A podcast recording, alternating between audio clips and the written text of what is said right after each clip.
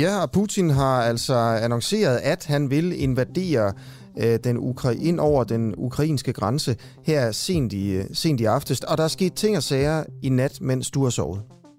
Ja, det er, øh, der bliver simpelthen øh, meldt fra russisk side om, at øh, nu anerkender man øh, de to regioner, og øh, man vil simpelthen vil lave fredsbevarende indsats i øh, områderne. Yes. Er russerne rykket ind?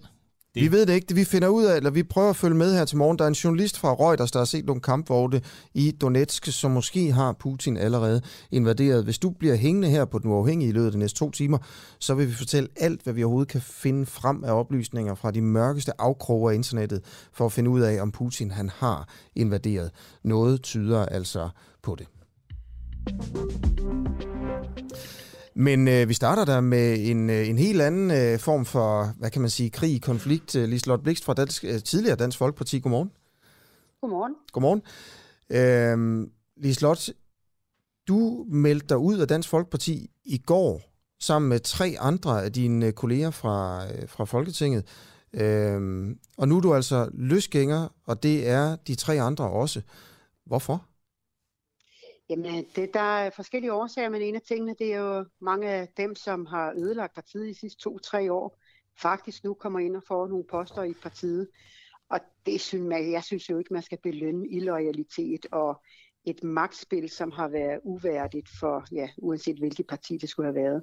Øh, jeg havde hellere set, at man havde stillet op mod en formand i et demokratisk valg, og blev valgt på den måde, og så øh, man prøvede at samle partiet, sådan så dem, der måske øh, er, er modstandere af selve formanden, jamen så sørger man for at, at få samlet partiet. Det har man jo også sagt, men det er ikke det, man har gjort. Hvem er det, der har ligesom har fået ledende poster, som du synes har ødelagt øh, partiet?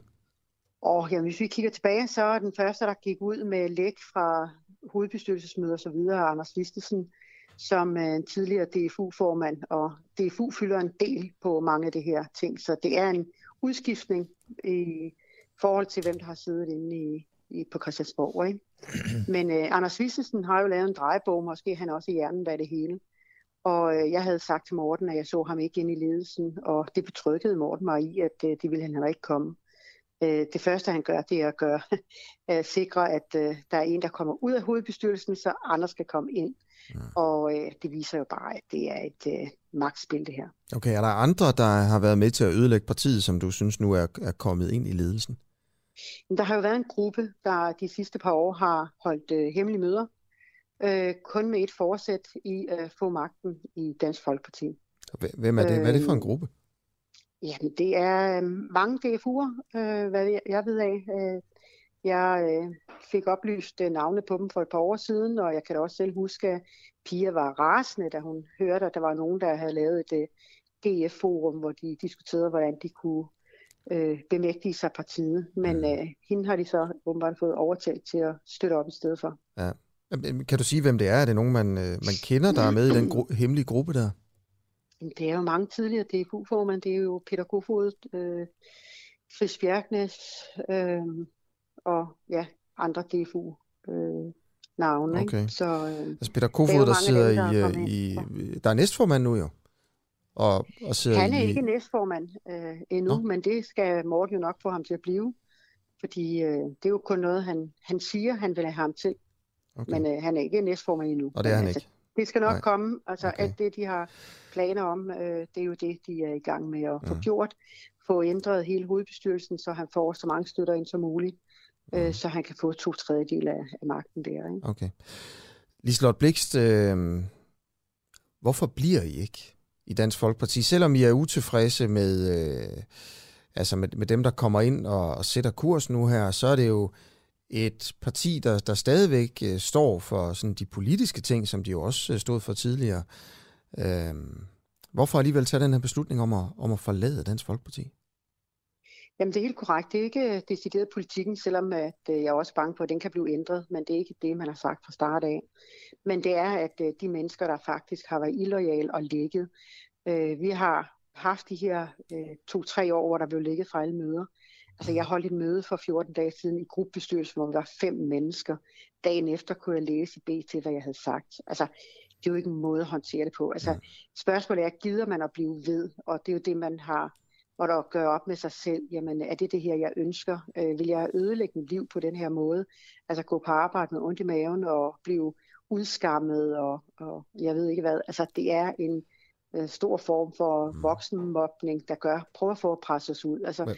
Lars Trier Mogensen sagde det meget fint i Deadline i går, altså det her, det er en udskiftning af partiet, også gamle, vi skal ud, og så skal alt DFU'erne ind og have øh, nogle magtfulde positioner mm. og nogle øh, steder, de kan blive valgt ind. Og, og det bliver bare et stort DFU, mm. øhm, og det er altså ikke... Øh, det skal ikke være sammen med mig. Så, så når jeg går ud og kæmper, jeg er på medierne hver eneste dag på sundhedspolitik og så videre, så skal jeg arbejde for nogle mennesker, som jeg faktisk øh, ikke har tillid til. Nej. Det ønsker jeg ikke. Du siger, at du er blevet udskammet. Mm. Hvordan det? Jamen, der er mange måder. Øh, for eksempel så øh, i min gode øh, samtale med Morten, der øh, talte han jo om, at han ville rykke valgkreds, så jeg havde valgkredsen selv, og så havde jeg større mulighed for at komme ind. Men dagen efter, så kommer Pia Kærsgaard ind og beder mig om at, at gå fra gruppebestyrelsen, fordi øh, så har Morten jo givet mig noget i valgkredsen. Og det sagde jeg, at altså, foregår det ikke, det er ikke en byttehandel. Øh, og så siger han, jamen så bliver han, jamen øh, så gør han bare det. Altså man, man prøver med, med trusler om det ene eller andet. Og, og for mig gælder det ikke om at kæmpe for alt i verden for at beholde mm. min taburet inde på Christiansborg, så vil jeg hellere gå ud og lave noget andet og kæmpe for de sager, jeg har på en anden måde. Mm. Okay.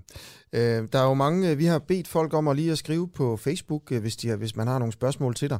Øh, ja. Er det okay, hvis vi bare tager nogle af dem øh, her fra, fra almindelige mennesker? Ja. Øh, vil det ikke være mere demokratisk at nedlægge sit mandat, når man ikke er valgt i kraft af sit personlige stemmetal? Det var det her med, Liselotte Blikst, at mm. du kunne jo godt vælge bare at sige, okay, nu træder jeg ud af Folketinget, og så lader jeg en anden fra Dansk Folkeparti komme ind øh, men, men det gør for. jeg ikke. Fordi på, på samme måde som man siger, at øh, man selvfølgelig får øh, stemmer fra partiet, så ved jeg jo, at der er folk rundt omkring i landet, der har stemt Dansk Folkeparti på grund af min sundhedspolitik. Øh, så jeg er jo med til at trække stemmer i hele landet. Samtidig så både øh, Morten øh, Messersmith, da han blev løsgænger, beholdt han sit mandat, og da Pia gik fra Fremskridspartiet, så beholdt hun også sit mandat. Så der er ikke noget nyt i, at man bliver siddende og arbejder for den politik, man har. Så jeg gør kun, hvad de andre mm. selv har så gjort. Ja.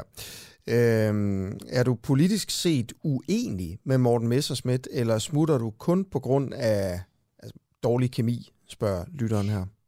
Jamen øh, først og fremmest så er det den her øh, dårlige øh, tillid, som, jeg, som, som er blevet svigtet af Morten på den måde, han har ageret. Øh, jeg er da spændt på, hvordan det politisk kommer til at flugte, fordi jeg har været lidt bange for, at øh, lige præcis den gruppe og de mennesker, han vil have ind, de, går, de er meget mere liberale, end, end, end hvad jeg er. Altså, jeg er gået ind i politik for at kæmpe for de ældre, de svageste, hjemløse osv. Ja. Øh, dem, der havner mellem to stole. Og øh, der ved jeg jo godt, hvem der har været imod øh, nogle af de ting, jeg gerne vil have indført, og hvad jeg har skulle kæmpe med. Så jeg er da også bange for, at de laver politikken om. Okay, til, til en mere sådan, altså liberal politik, siger du. Øhm, er, men er, du, er der noget konkret, du er uenig med Morten Messersmith om? Altså politisk? Nej, men han har jo været ude og tale om, at, øh, at topskatten var også noget, han øh, øh kunne kigge på osv. Og, okay.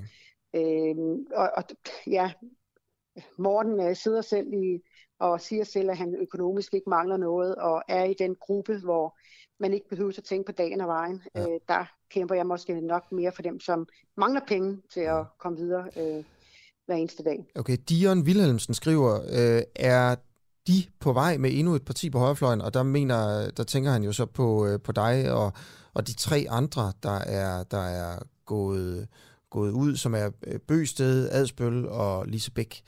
Øh, det er jo jer, der har forladt partiet nu her. Er I på vej med, med endnu et parti på højrefløjen? Nej, altså lige nu, så skal jeg i hvert fald bare ud, og selvfølgelig kan man da godt joke med, øh, jamen kommer der et parti, som faktisk har det, som vi beder om, eller gerne vil arbejde for, så skal man da aldrig sige aldrig. Men øh, forløbig så er det bare et samarbejde, vi har øh, okay. på Christiansborg. Men har I snakket om at lave et nyt parti? Nej, men du ved, der er, har været mange gætterier rundt omkring i pressen, og det er da klart, at man godt kan vende de ting. Og jeg har da før hørt, at der er mange, der har sagt, at der mangler jo et parti i, i Folketinget, som har helt den sociale side, men som også er mm. EU-modstander og har en udlændingepolitik osv. Øh, fordi øh, man, man bliver mange gange lidt for... Så jeg har ikke talt om at lave et nyt parti, altså? Nej, det har okay. Vi. Julius vil gerne vide, hvem vil du stemme på, hvis der var valg i morgen? Det ved, ved du det ved jeg faktisk ikke. no. det, øh, Det ved jeg ikke. Altså, jeg vil ikke stemme Dansk Folkeparti, fordi øh, jeg synes, det går i en forkert retning. Ja. Så jeg håber ikke, der kommer et valg med det samme. Jeg håber, at øh, jeg bliver mere afklaret om, hvem jeg så skal stemme på. Okay, jeg men alligevel, hvis du bare lige skulle, øh, skulle sige et... Nu, nu tvinger jeg dig til at nævne et parti, Blikst. Jamen, det kan jeg ikke. Det er jo lige meget nu. Du skal alligevel ikke vælges næste gang, siger du, så du kan jo bare snakke frit fra leveren. Jo. Jamen, jeg ved det ikke, og det, det er fuldstændig ærligt. Altså, der er jo ikke nogen partier, jeg synes, der jeg er 100% enig med. Ja. Øh, så må det være en, øh, der, hvor jeg kan se en, øh, en, en god formand, ja. øh, og der er lidt langt imellem. okay. Socialdemokratiet eller de konservative, hvem er de to? Ej, der, der kan jeg bedst i pape. Okay. Øhm, der, der er lige nogle flere spørgsmål her. Øh, ja. Hvorfor glemte I egentlig lige at få Marie Krav med i farten? Øh... Jamen, øh, det, det, det handlede jo ikke om, at vi skulle være en gruppe, der skulle gå ud samlet. Øh, det handlede om, at vi hver især øh, ville de her ting, og så, øh, jamen, så blev vi enige om, at det, det kom til at blive samme dag.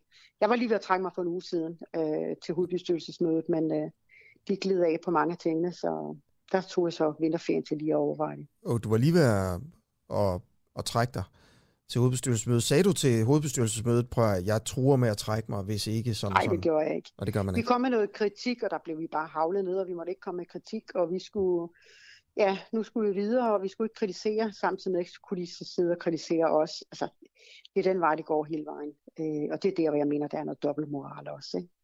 Okay. Og, og hvem var det, der sagde det? Og det var flere. DFU-formanden og øh, mange af de andre nye medlemmer, der sagde, at nu måtte vi videre jo, ikke? Altså, mm. nu, nu måtte vi videre, ikke mere kritik, ikke mere snak om formandsvalget. Altså, mm. Og det er den vej, det har været hele tiden, okay. ikke? Øh, ja. Okay, Liselotte Blikst, øh, sidste spørgsmål her, så tusind tak, fordi du vil være med her, ja. Øh, her til morgen. Øh, Thomas skriver mod et valg af Liselotte, vil hun kunne arbejde sammen med Alternativet omkring psykiatri og handicap, som er øh, hendes mærkesager, og held og lykke i fremtiden så. Mm. Jamen, jeg arbejder sammen med, med de partier, som vil det samme øh, retning som jeg. Jeg har i mange år kunne arbejde sammen med SF, Øslem Cetic, har jeg arbejdet sammen med, øh, Radikal Anne-Marie Geis Andersen, øh, begge to med psykiatri. Øh, så jeg arbejder hele tiden sammen med dem, der, der vil i samme ja, retning okay. øh, på forskellige områder. Så det kan jeg sagtens. Vi tager, vi tager lige det sidste spørgsmål også. Det er et meget sjovt spørgsmål. Ja. Det er fra David. Han skriver, kære Blikst, hvordan kan vi bedst takke dig for din kamp for undertrykte patientgrupper i det politiserede og interesseficerede danske sundhedsvæsen. Hvordan takker man dig bedst? Jamen, øh, jeg håber da, at der kommer nogen, der siger, ved du hvad, vi kan godt bruge en stemme som dig til at kæmpe de her sager, også uden for Christiansborg. Okay. Så øh, det ville være fantastisk tak, at man kunne blive ved med at kæmpe, og jeg ved, at der er mange, der har brug for det. Liselotte Blikst, øh, løsgænger i Folketinget. Ja. Tak for, ja, sådan er det nu her. Det er din titel nu. Ja. det er godt. Tak for det, ikke? Ja, god dag. Lige måde. Hej. Hej. Ja, det er jo en vild øh, dag i Dansk Folkeparti, ikke? Ja, det er det godt nok. Fire udmeldinger alligevel, altså fra ja. Folketinget. Det, det er, er alligevel en chat. Det er en, det er en, stø, det er en del af, af, af gruppen der, fordi den jo også øh, er, ikke er så stor længere Dansk Folkepartis øh, folketingsgruppe. Øh, Morten Messerschmidt siger, at han er overrasket og synes, at de burde nedlægge øh, deres mandater og give dem til, et, øh, til, til nogle andre fra Dansk Folkeparti, der står på spring til at komme ind i, i Folketinget. Øh, så det, men det, vil, det, vil, det kan man høre her, det ved de ikke. Ja, det siger lige slot i hvert fald. Det, er, det har de ikke nogen planer om. Det gjorde Pia Kærsgaard jo heller ikke, dengang hun brød ud af Fremskridtspartiet. 13 minutter over syv, og vi har fuld fokus på, øh, hvad kan man sige, hvad der sker i det østlige Ukraine. Putin har jo sagt, at han vil invadere. Ja. Øh, eller hvad er det, han siger? Han siger, at øh, efter at han ligesom har accepteret de her to regioner som øh, værende øh, selvstændige øh, aktører, øh, så siger han, at nu, øh, nu vil han sende fredsbevarende styrker ind for at øh, undgå et blodbad. Mm. Så historien fra Putin er altså, at han han sent i aftes jo anerkendte de to øh, udbryderrepublikker, altså som jo er en del øh, officielt af Ukraine. Og øh, lige bagefter sagde han, at så vil han sende tropper ind til de her to nye lande, som han jo så altså anerkender som selvstændige lande, øh, for ligesom at sikre freden i dem. Ja, så der det... bor rigtig mange russisktalende øh, øh, mennesker i de her regioner, ja. og det er ligesom dem, som, øh, som Putin mener, at han, øh, han bør gå ind og så beskytte. Så uanset hvad man, man siger og bruger af ord, så vil Putin nu sende tropper ind i Ukraine. Ja, og som du sagde øh, meget tidligt i øh, programmet, helt til at starte med, der er allerede spottet, øh, øh, set nogle tanks, kampvogne, mm. inde i landet. Det er nogen, der var uden mærker, men der er en Reuters øh, journalist, som er den, der, som er personen, der har set dem, der spekulerer i, at det skulle være russiske øh, ja, styrker. Vi holder øje med alle mulige steder på internettet, øh, både øh, engelske, amerikanske, men også russiske medier her til, til morgen, og selvfølgelig også de danske, for at se, hvad der bliver rapporteret, øh, hvad der bliver fortalt, og vi, vi prøver at, at fortælle alt sådan løbende. Og indimellem det, så laver vi interviews om, om dagens øh, nyheder og de spændende historier. Øh, blandt andet, øh, at regeringen i går meldte ud, at øh, Danmark nu støtter et EU-direktiv, som skal sikre, at kvinder udgør mindst 40 procent af bestyrelserne i danske virksomheder med over 250 medarbejdere. Og det stiller jo selvfølgelig spørgsmålet, er kønskvoter en god idé? Det her, det er, der skal altså indføres kønskvoter i Danmark i bestyrelserne, og det her, det kommer fra EU. Marlene Ambo Rasmussen, du er familieordfører i, øh, i Venstre. Synes du, det er en god idé? Godmorgen. Godmorgen. Og nej, det gør jeg bestemt ikke. Altså jeg synes, det her det er en kæmpe bjørnetjeneste at give de her kvinder. Og det helt korte svar vil jo være, at vi ikke vil vælges på grund af vores køn, og så er den egentlig ikke længere end det. Men det gode ved det her morgenradio, øh, I kører, det er, at vi også har tid til lidt mere grundlæggende snak. Mm. Fordi jeg vil selvfølgelig også gerne sige, at det er også vigtigt, at vi får talt om, hvordan vi rent faktisk får flere kvinder ind på topposter, mm. bestyrelsesposter, direktionsgangene osv. Ja, øh, og hvordan, der hvordan gør man der, det så? Jamen, der er jo ikke noget let svar til det, for ellers var det jo gjort for lang tid siden, og vi har jo diskuteret det her i, øh, i for flere gange, og det er jo egentlig også derfor, at det lidt pusleløjerlige, øh, måske hvis man kan tillade sig at sige det, det er jo, at ministeren kommer på banen efter så kort tid og melder ud som bombastisk, efter vi egentlig har netop sat en bevægelse i gang. Øh, og det må også se ude i, man så må sige, den virkelige verden. Altså dansk industri har også meldt sig aktivt på banen mm. øh, som medspiller på det her. Vi har også set det fra politisk side af, hvor vi har talt rigtig meget omkring det her nede i Folketingssalen. Og så bliver man også nødt til at sige, at vi er jo også rykket sig. Jo vel, det er med små skridt, men vi ser jo faktisk kvinder på topposter i dag. Mm. Noget, som var fuldstændig utænkeligt øh, engang at kigge tilbage øh, på. Øhm, ifølge Trine Bremsens øh, eget ministerium og regeringen, så er kvindernes andel i bestyrelser i 190 af de største børsnoterede virksomheder 26 procent øh, i 2021. Det er altså en stigning øh, fra 2017, hvor tallet var 20 procent. Det er altså steget med 6 procent point på, øh, på de her fire, fire år. Øh, hvad synes du om, at det her det er noget, der kommer efter EU har besluttet det, og lave et direktiv om det? Øh, altså man kan sige, tidslinjen her er jo egentlig meget simpel. EU beslutter sig for at gøre det, og da EU beslutter, at det skal EU's lande gøre, så melder Trine Bremsen ud, at nu synes hun lige pludselig, det er en god idé. Øh, hvad synes du om, at EU skal stikke næsen i sådan noget her? det er jo lidt det samme, som vi havde på øremærket barsel. Øh, og, og vi synes jo ikke i Venstre, at EU skal blande sig i de her nærlæggende det er jo hele den her diskussion omkring nærhedspolitik, mm. øh, og hvordan EU går ind og blander sig i nogle ting, som EU ikke bør blande sig i. Øh, og når, kan du fortælle mig, du ved, Venstre har jo altid øh, været glad for EU, jo. Øhm, og stemt, øh, anbefalet ja til, til alle folkeafstemninger. Hvad, var, hvor, hvad var det for en folkeafstemning, hvor, man, hvor vi danskere stemte ja til, at EU skulle have lov til at bestemme, øh, om vi skulle have øh, kønskvoter i, øh, i bestyrelser i danske firmaer? Der faldt du simpelthen igen. Nå, okay, beklager. Hvad var det for en EU-afstemning, hvor vi danskere stemte ja til at give EU den magt, at EU skulle have lov til at bestemme, om der skulle være kønskvoter i danske virksomheder? Hallo? Ja, jeg, jeg kan næsten ikke høre, hvad du siger. Er der dårlig forbindelse? Ja. Okay, jeg. jeg prøver lige den sidste gang. noget med... Ja, ja, hvad var det for en folkeafstemning, hvor vi, øh, hvor vi gav EU den magt? Hvad det var for en folkeafstemning? Ja, hvad var det for en folkeafstemning? Øh, ja, det ved jeg faktisk ikke. Mm. Nej, okay, fordi det ved jeg nemlig heller ikke. Jeg, jeg tænker lidt på, øh, jamen, det er mere det der med, øh, er det en fejl, vi har givet EU så meget magt, at de kan beslutte, om, om der skal laves kønskvoter i Danmark? Jamen, det er jo egentlig også det, der, at vi har en diskussion om fra politisk side i Danmark, fordi vi netop også diskuterer hele det her med nærhedsprincippet, og hvorvidt EU egentlig skal blande sig i det eller ej. Øh, og det er bare ting, vi ikke skal blande sig i, og det er også en ting, vi gerne vil tilbage til. Ja. Princip omkring EU, dengang det hed EF, hvor et, et andet form for øh, samarbejde, man havde, og man havde et andet samspil, hvor det mere fokuseret på, at man havde de her fordele med at handle med hinanden blandt landene. Mm. Og det er jo i virkeligheden også det, vi skal tilbage til, og ikke så meget blande os i, hvordan vi sådan sammensætter os øh, øh, sådan familiemæssigt. Og det er jo lidt de ting, de begynder at blande sig i, som de gør nu. Okay, Marlene Ambo Rasmussen, tusind tak, fordi du vil være med, familieordfører i, øh, i Venstre. På en lille, øh, lille smule dårlig forbindelse her. Men øh, vi siger selvfølgelig tak til, øh, til Marlene.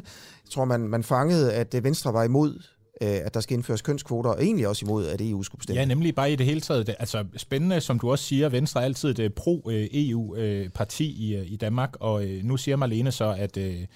At man måske skulle overveje, om EU overhovedet skal have sådan en slags indflydelse, som, som de har her. Skal vi ikke bare lige sige også, hvad vi har lidt? Jeg vil bare lige nævne nogle andre ting, vi har på programmet her til morgen. Øh, skal der være amerikanske baser og tropper på Bornholm? Vi snakker med bornholmske øh, politikere her til morgen. Det er jo sådan, at de politikere i Folketinget og i regeringen, som kender til sådan de mere detaljerede ønsker fra amerikanerne om, hvor de gerne vil have baser og amerikanske tropper i Danmark, øh, og på hvilke vilkår, øh, de politikere, de vil ikke sige det. De, Nej, vil simpelthen... de, er, de er jo underlagt en tavshedspligt, Asger. Ja. ja. Det er, hvem har så indgået den tavshedspligt? Der er vel et eller andet med, det er rigtigt nok, det, det, det er de. Øh, der er øh, amerikanske tropper angiveligt på vej til Danmark, og det skal, der skal laves nogle, øh, nogle, en form for, for små baser et eller andet sted, eller måske endda flere steder i Danmark. Regeringen øh, siger, det er en god idé, og det siger man altså kun, hvis man ligesom har klappet det af. Og, og så er spørgsmålet bare, øh, på hvilke vilkår og hvorhenne er det en god idé. Øh, det kan vi jo først ligesom finde ud af som land, som offentlighed, når vi har fået en debat, en detaljeret debat om, hvad det er for nogle planer. Og lige præcis planerne kender vi ikke. Nej. Og det er jo simpelthen bare for dårligt, og det er derfor, vi bliver ved med at prøve at øh, sætte fokus på det her, hos os i hvert fald. Ikke? Øhm, og, og det er også derfor, vi snakker med flere Bornholmske øh, politikere her til morgen. Vi skal også tale med folk, der har klaget over p-bøder. Det er en helt anden historie. Men vi stiller spørgsmålet, kan det egentlig godt betale sig? Er det en god idé at klage og ligefrem gå i retten, når man har fået en p-bøde, som man mener er uretfærdigt? Jeg ved ikke. Altså, jeg er selv sådan en, der tænker, når jeg får en bøde, især en p-bøde, altså det der med at klage, det er simpelthen bare for bøvlet. Ja, og de ja. har sikkert en eller anden optagelse og sådan noget, så lader man være, så betaler man bare, ikke? Men der er nogen, der, der går hele vejen. Altså, der er simpelthen en, der... I, I går interviewede vi en, der gik hele vejen i højesteret og fik ret. Præcis, så, han fik bøden i 18, og, øh, og først nu er der ligesom faldet den sidste, den endelige afgørelse. Ja. Og der er flere som ham, og vi taler med dem i dag, og så finder vi ud af, om de har fået ret, eller om de ikke har fået ret, når de altså er gået til domstolene med øh, en helt almindelig parkeringsbøde.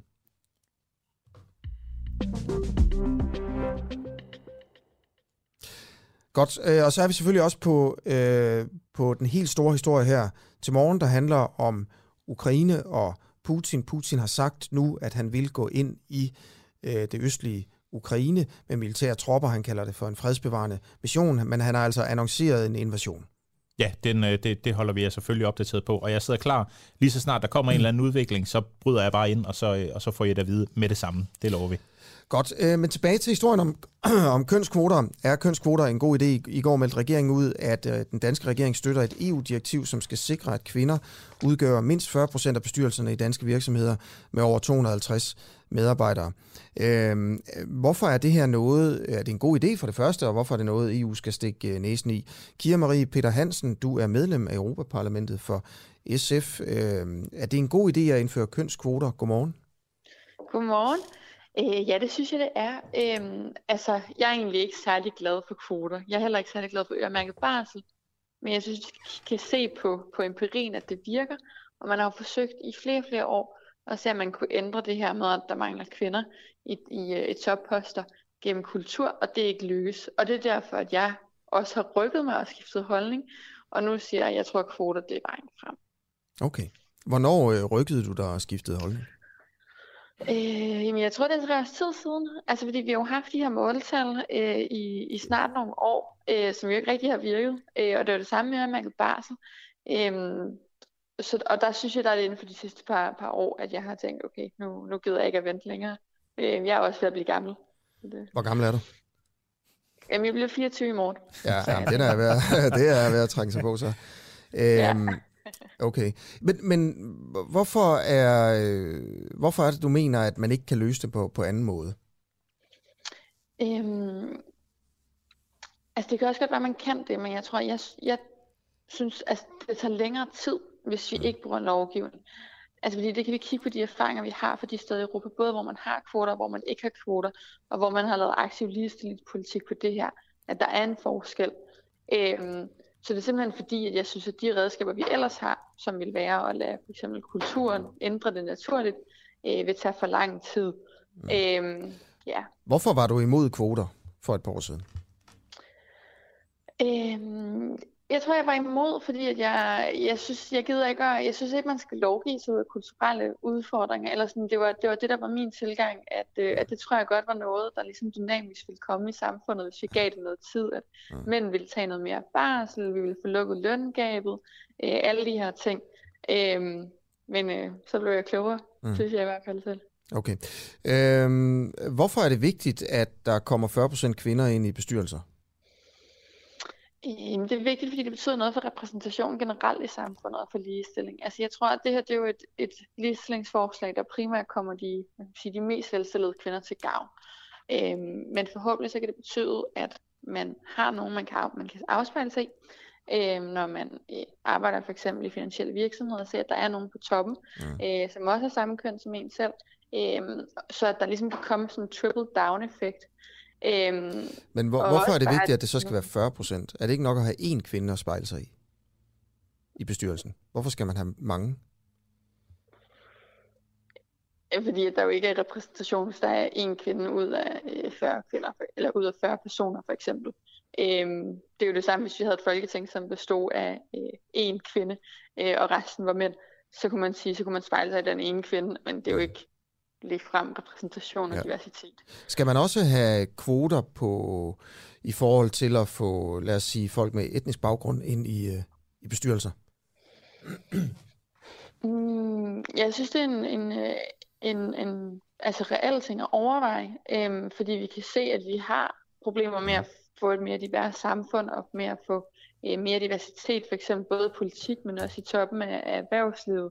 Øhm, jeg synes, der er nogle, nogle andre udfordringer, når det gælder for eksempel etnicitet, fordi man går ind og, altså man har, det ved ikke, ens køn kan også blive brugt imod en, men det bliver ens etnicitet i hvert fald også ret tit. Øhm, så der er nogle, nogle rent datamæssige ting, hvor jeg er lidt i tvivl om, øh, hvor jeg vil stille mig i forhold til indsamling der, og så bede folk om, det er det samme, hvis man taler om seksualitet, for eksempel, man skal bede folk om at sige, hvad for en seksualitet de har.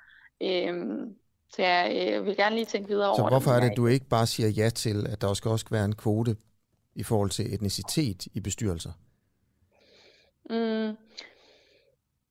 Jeg tror, det er fordi, at jeg, jeg har lidt svært ved at se, hvad det, hvordan det vil påvirke man sige, sådan det større billede. Altså sådan, hvordan den der kvotesammensætning skal kunne være. Altså skal man sige 10% øh, LGBT-personer og 10% øh, ikke hvide, øh, mm. 30% ikke mænd for eksempel. Mm. Øhm, der tror jeg lige, jeg har brug for lige at overveje sådan konsekvenserne af det. Hvad, hvad kunne den øhm, dårlige konse- hvad kunne ja. det negative konsekvens der være?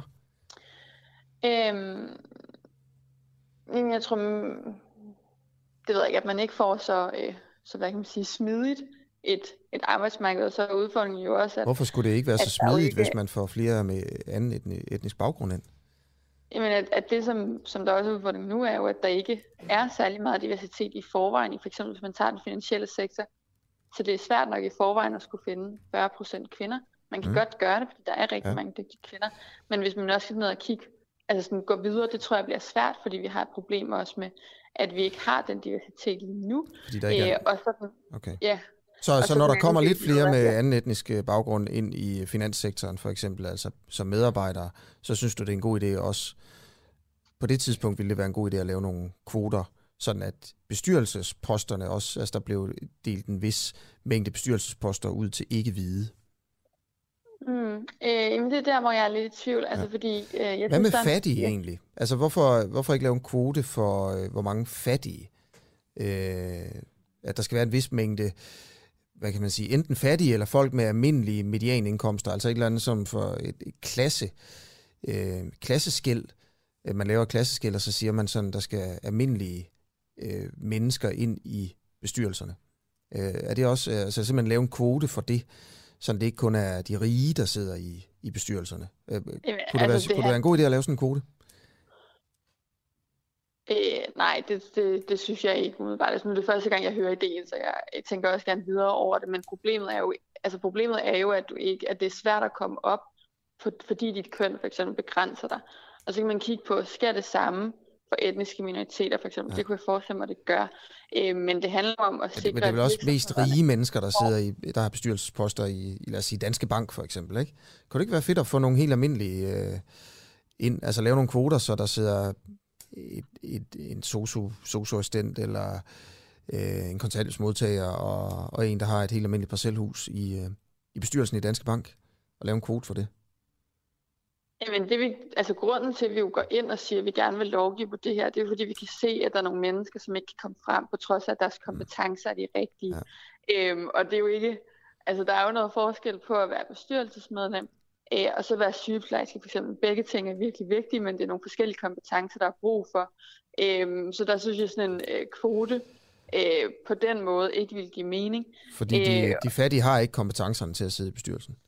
Ja, nu, nu synes jeg, at du øh, laver lidt en strømmand på mig. Altså forslaget handler om at sikre, at der ikke er det her glasloft, som du møder. Når du har den uddannelse, der skal du have, når du har de kompetencer, når du har erfaring, at dit køn så ikke spiller en negativ rolle for din mulighed for at komme ind i bestyrelser for eksempel. Mm. Der er en, øh, en besked her fra Christiane Vejlø, der lytter med, øh, som i øvrigt lige har, øh, har, har, har fået sit program ind i vores app. Øh, hun er også radiovært.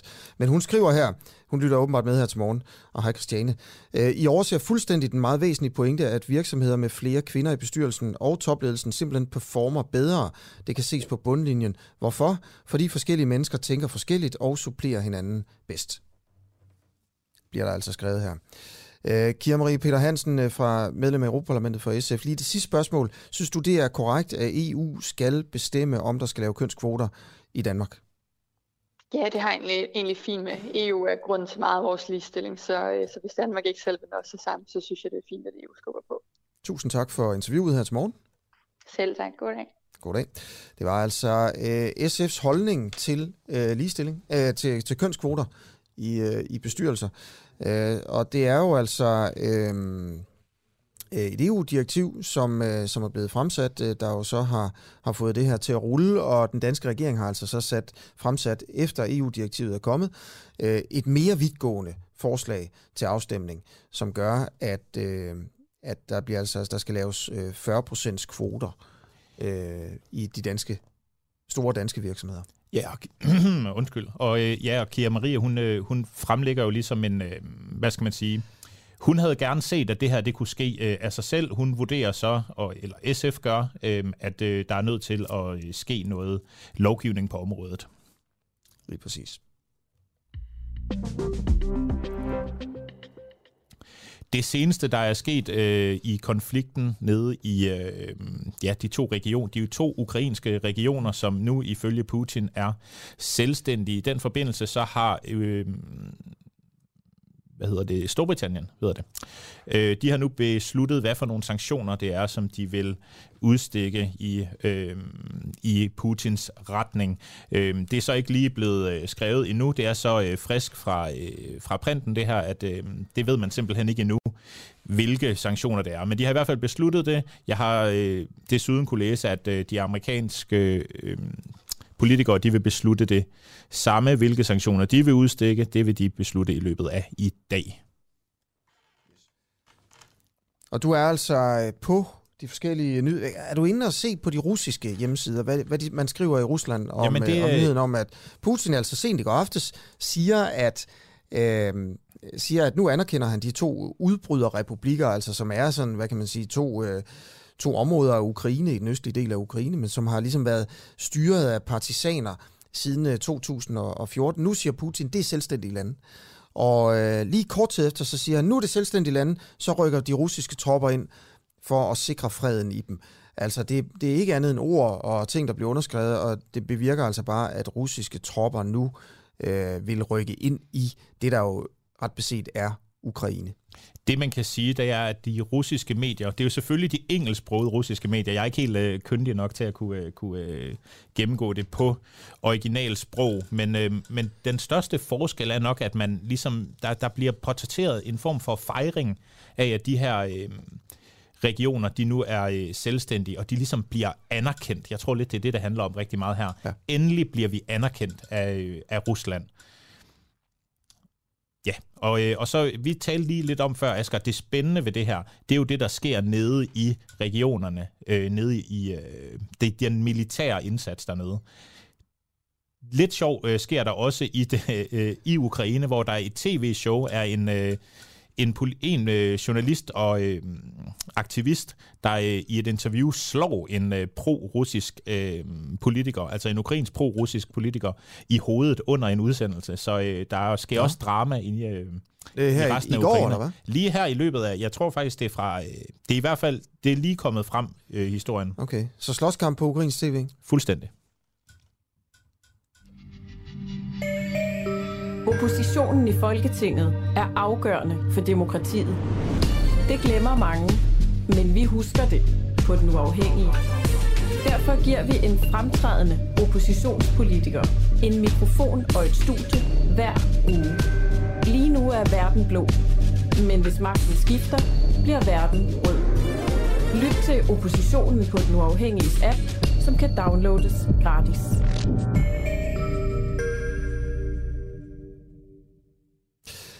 Kan det betale sig at hive parkeringsselskaber i retten, når man får en parkeringsbøde, som øh, man synes er træls? Jeg tror, at mange mennesker kender det her.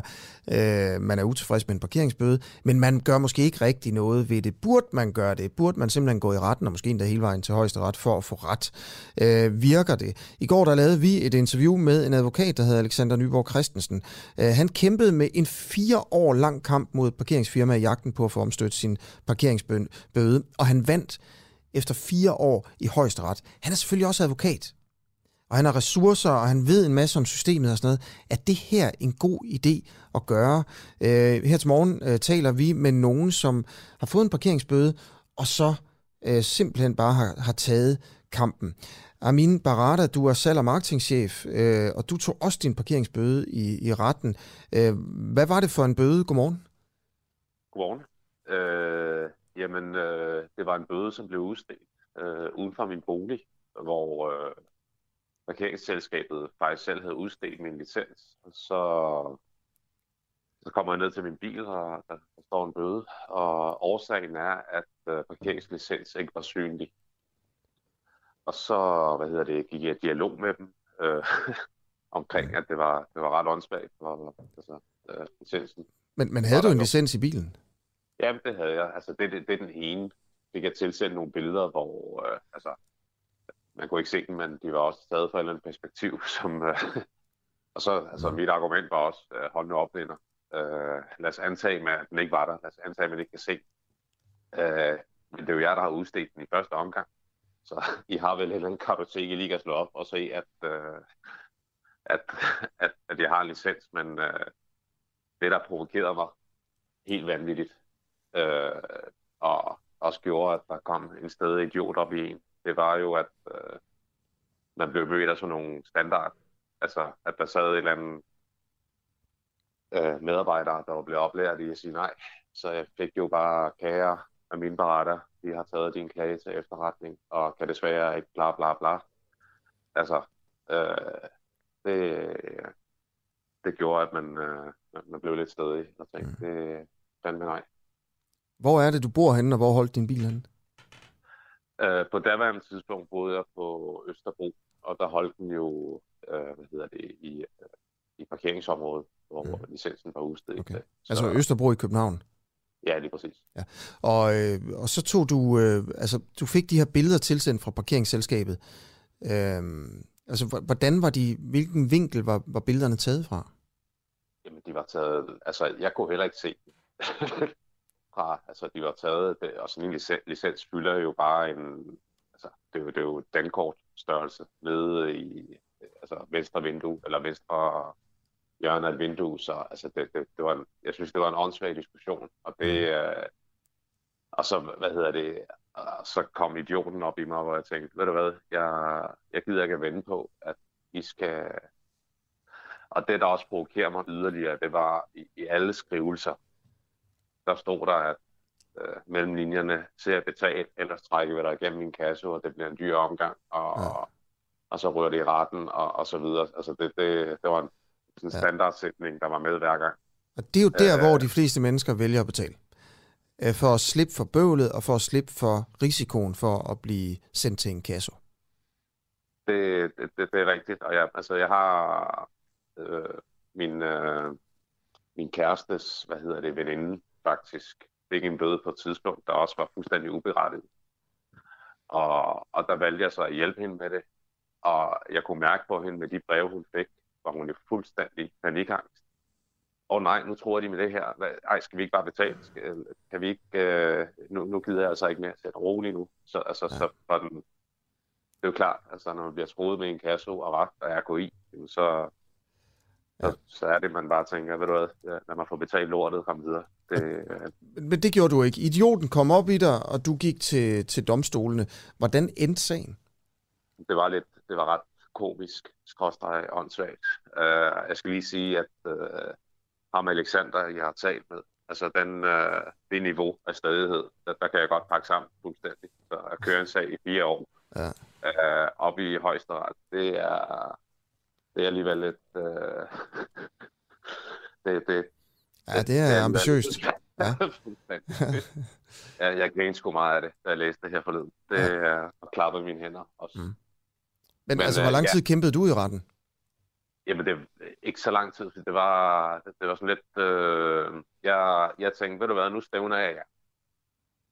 Før I, øh, før I øh, stævner mig, for, eller før I øh, gør et krav imod mig i retten, så stævner jeg Ja. Altså, jeg er ikke juridisk uddannet, men jeg tænkte, det, øh, så jeg fandt nogle dokumenter frem, skrev min påstand, øh, sendte ind til retten, og så var der en sag kørende. Ja.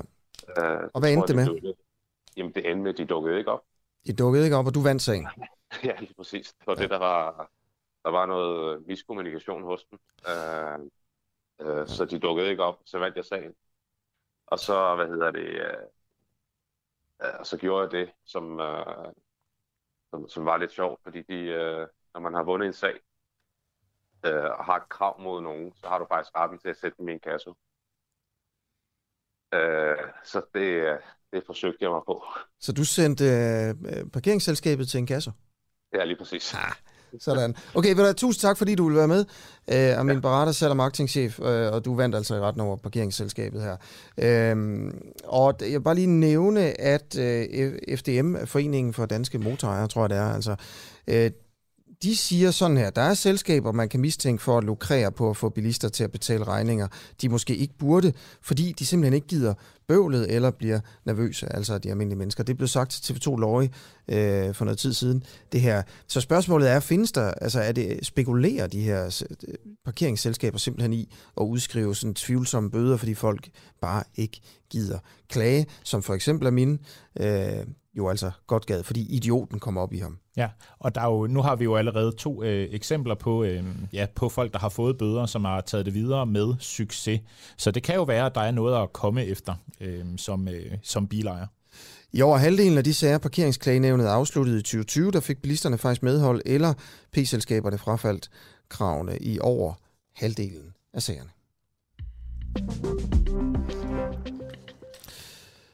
Skal der være amerikanske soldater på øh, Bornholm? Det er et spørgsmål, vi stiller her, her til morgen. Øh, politikerne i Danmark, i regeringen og i, øh, i Folketinget, dem der kender til de konkrete planer, vil simpelthen ikke ud med detaljerne om, hvad det er, øh, der er, der er snak om sammen med amerikanerne. Hvor skal de øh, have deres, deres, deres amerikanske tropper i Danmark? Det er jo det, de gerne vil, regeringen har sagt ja til det. Hvor skal tropperne være? Øh, hvilke våben skal, skal de have med?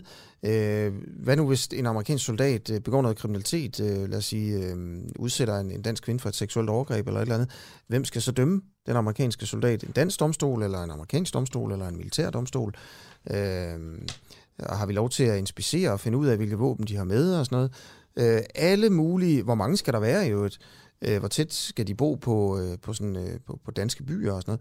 Vi kan ikke finde ud af det de vil ikke sige det. Der er, der er, nogen, der er et eller andet, der er noget snak om det, så meget ved vi da i hvert fald.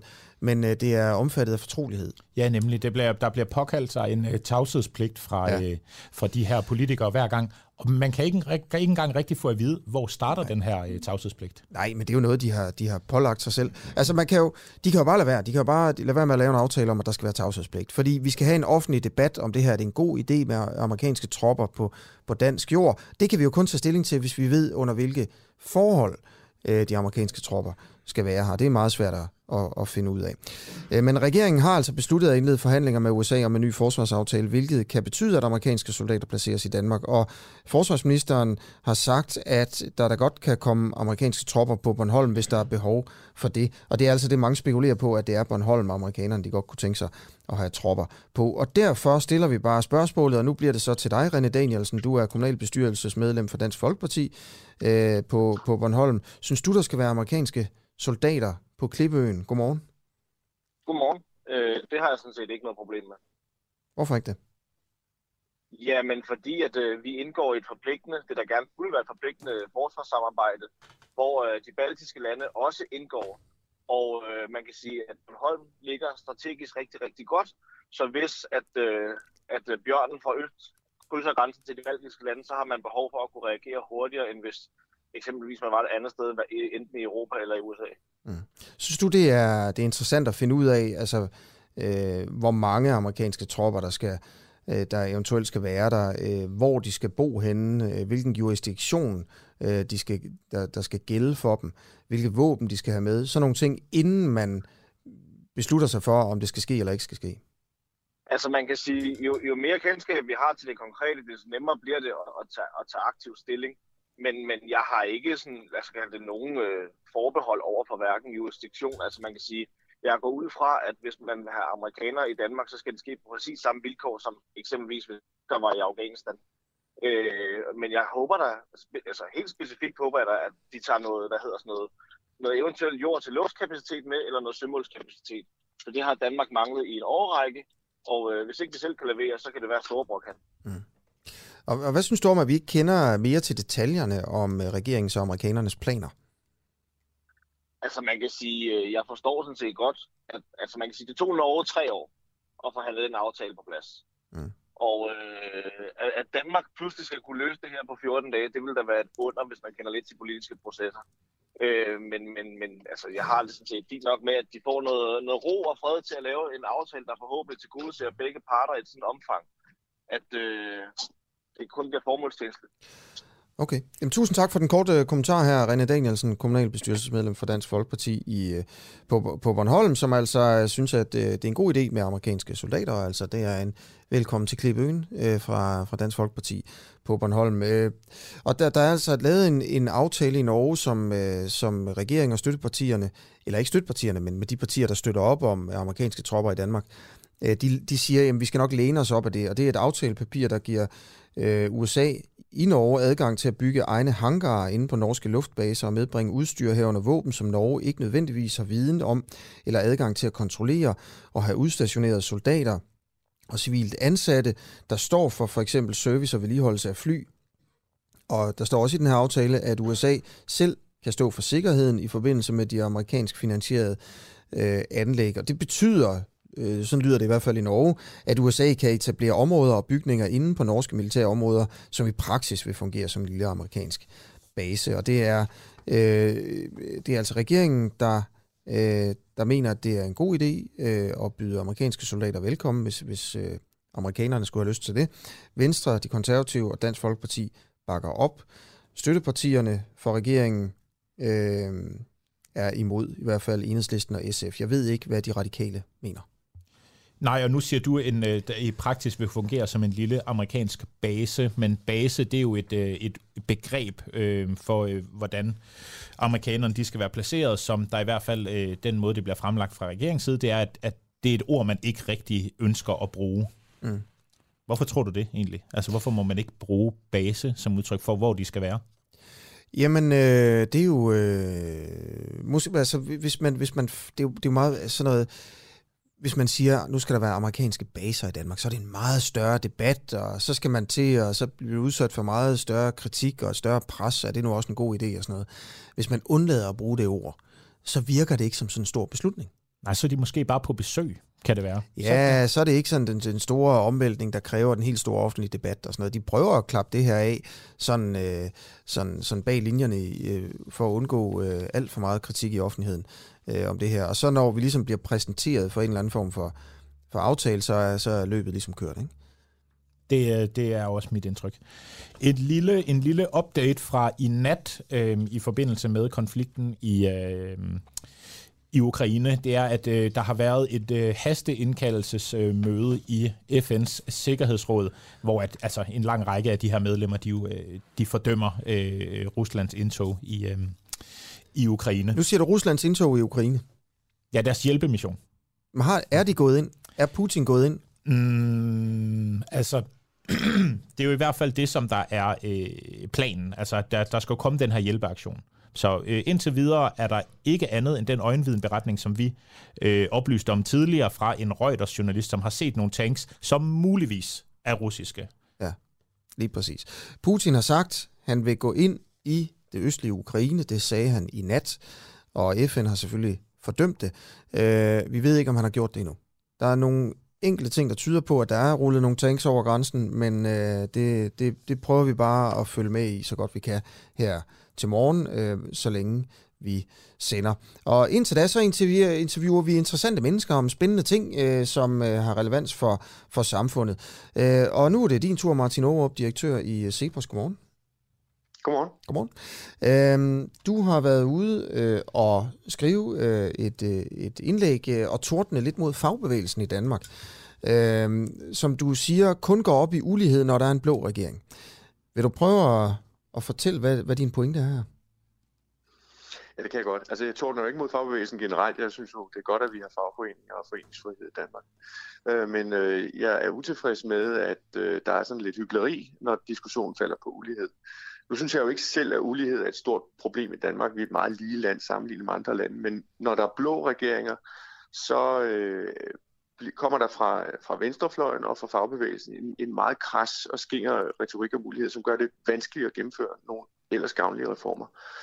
Øh, for eksempel op til valget i øh, 2019, i månederne op til fra december og frem, øh, der øh, blev der lagt i kakkeloven øh, Lisette Rigsgaard, der er formand for FH, det der før hed LO, øh, mm. gik ud og sagde, nu, nu var øh, uligheden blevet et kæmpe problem, og der skulle indføres et ulighedsstop i stedet for skattestoppet, sådan at hvis, man, hvis regeringen gjorde et eller andet, der øgede uligheden, så skulle den gøre noget andet, der reducerede den tilsvarende, således at man garanterede, at uligheden ikke skulle stige mere. Det gjorde en stor nummer ud af kronik og medier osv.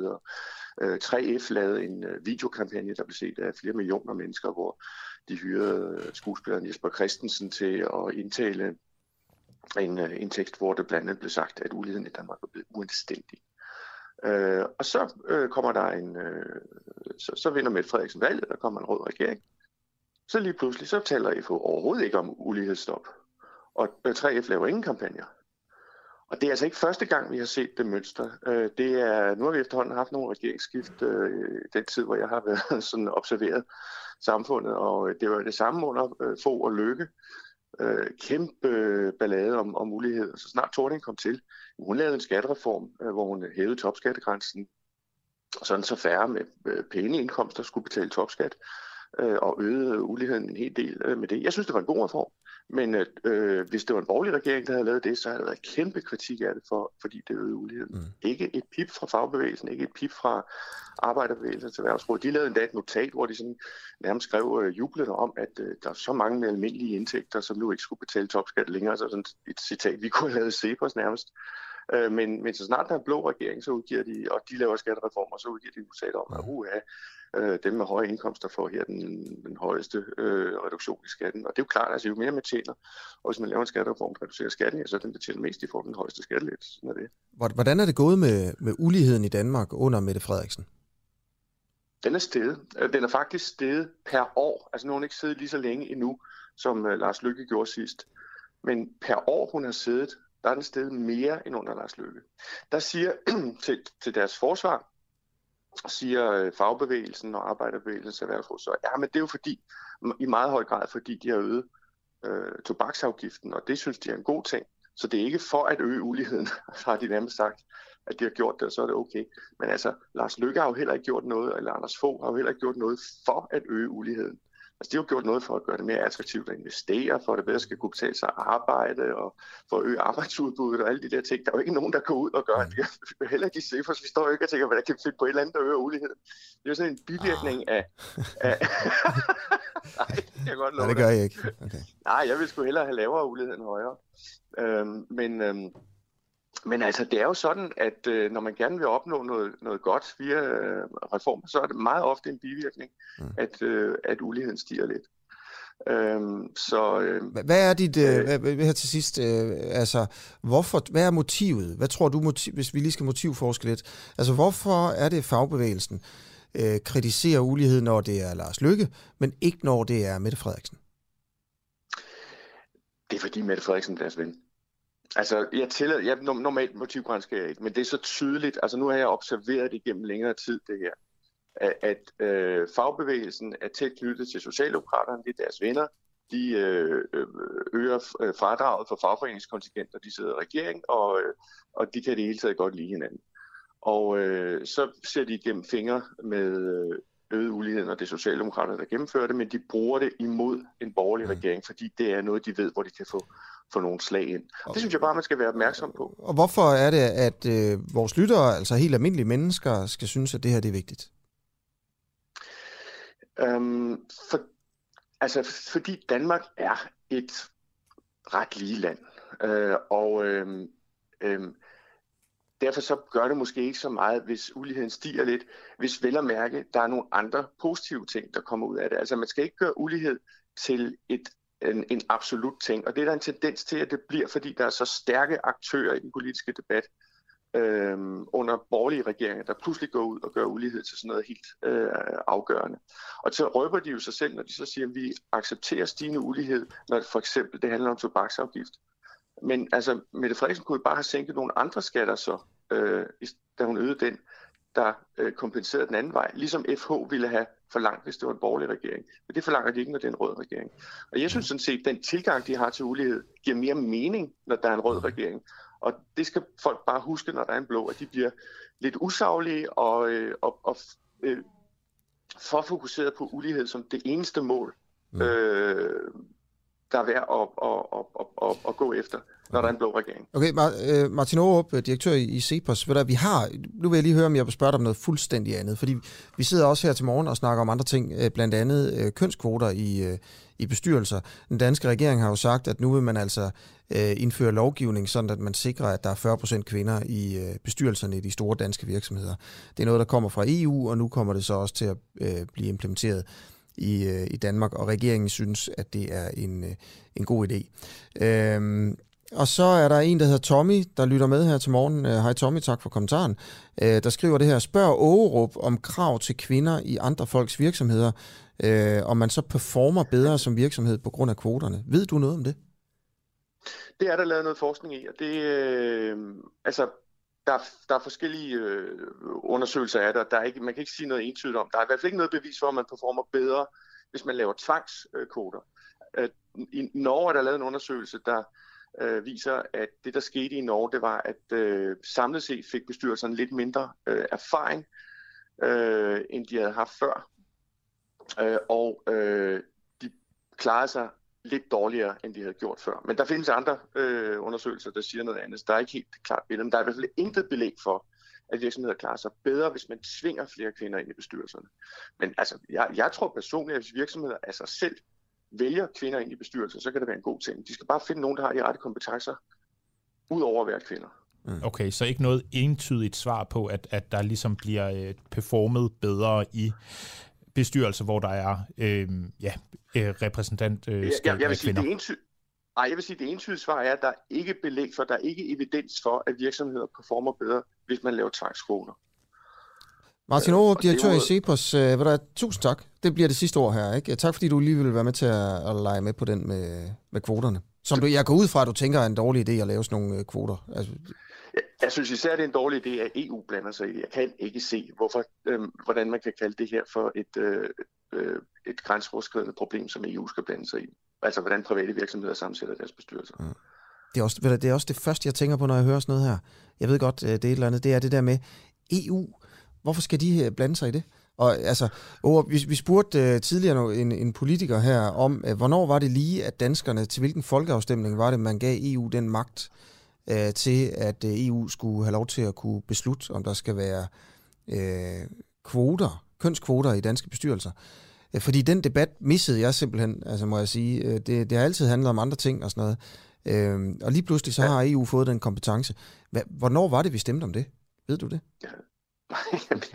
Jamen altså, det, det er jo noget med fortolkninger af traktaten, og øh, det, sådan har det også foregået i USA. Øh, altså, der er jo, øh, I USA er der også, også sket en, en styrkelse af den føderale magt øh, over øh, mange, mange årtier. Det er nok den udvikling, vi vil se i EU, og det er ret bekymrende, fordi altså, i modsætning til USA, så er vi jo altså selvstændige lande, der gerne vil have lov til at bestemme selv.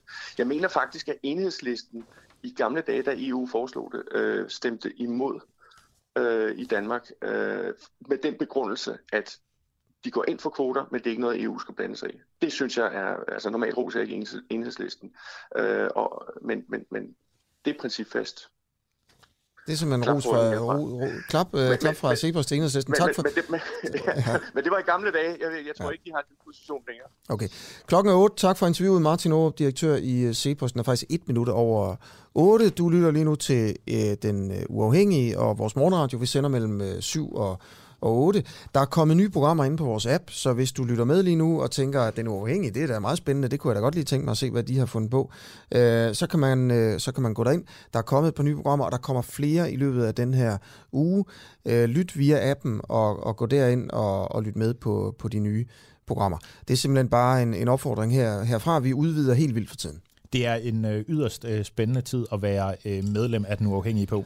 Øh, lige, lige til nu, Asger, dig og Martin Aarup, I sidder her og, og putter hele skylden over på EU. Ja. Jeg synes, at, øh, at stadig godt, at man kan have det aspekt med, at øh, det her forslag, som, øh, som der bliver fremstillet nu, det, øh, det danske, det vil omfatte 2400 private virksomheder, men EU-direktivet, det kun vil omfatte 40-45 børsnoterede virksomheder, så man går altså videre fra det regeringens side. Ja, jamen, det er så der er også et ansvar, der kan placeres der. Helt sikkert, helt sikkert, helt sikkert. Det kommer fra et direktiv i EU, der pålægger Danmark øh, øh, at, at lave det her kønskvote krav øh, for de aller, aller største virksomheder. Og så går den danske regering ind og, ind og siger, okay, det er vi sgu faktisk enige i, og vi vil godt lave det for endnu flere virksomheder. Ja, selvom man historisk set øh, øh, siden øh, 12, hvor direktivet jo først blev fremsat, øh, fra Socialdemokratiets side ikke har været enige i, at det skulle ændres ved lov.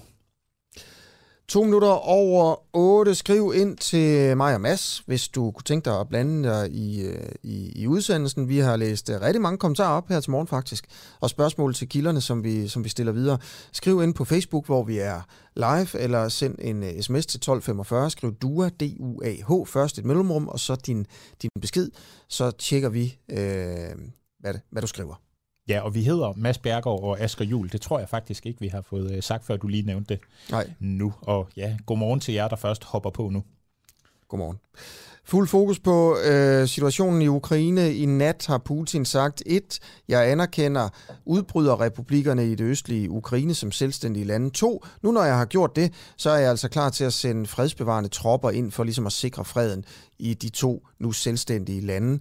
Og øh, hopsa og vupti, og hokus pokus, så er russiske soldater altså øh, blevet klar øh, til, så har Putin simpelthen sagt, at han er klar til at putte russiske soldater og tanks og alt muligt ind i øh, det land, som alle vi andre kalder for Ukraine.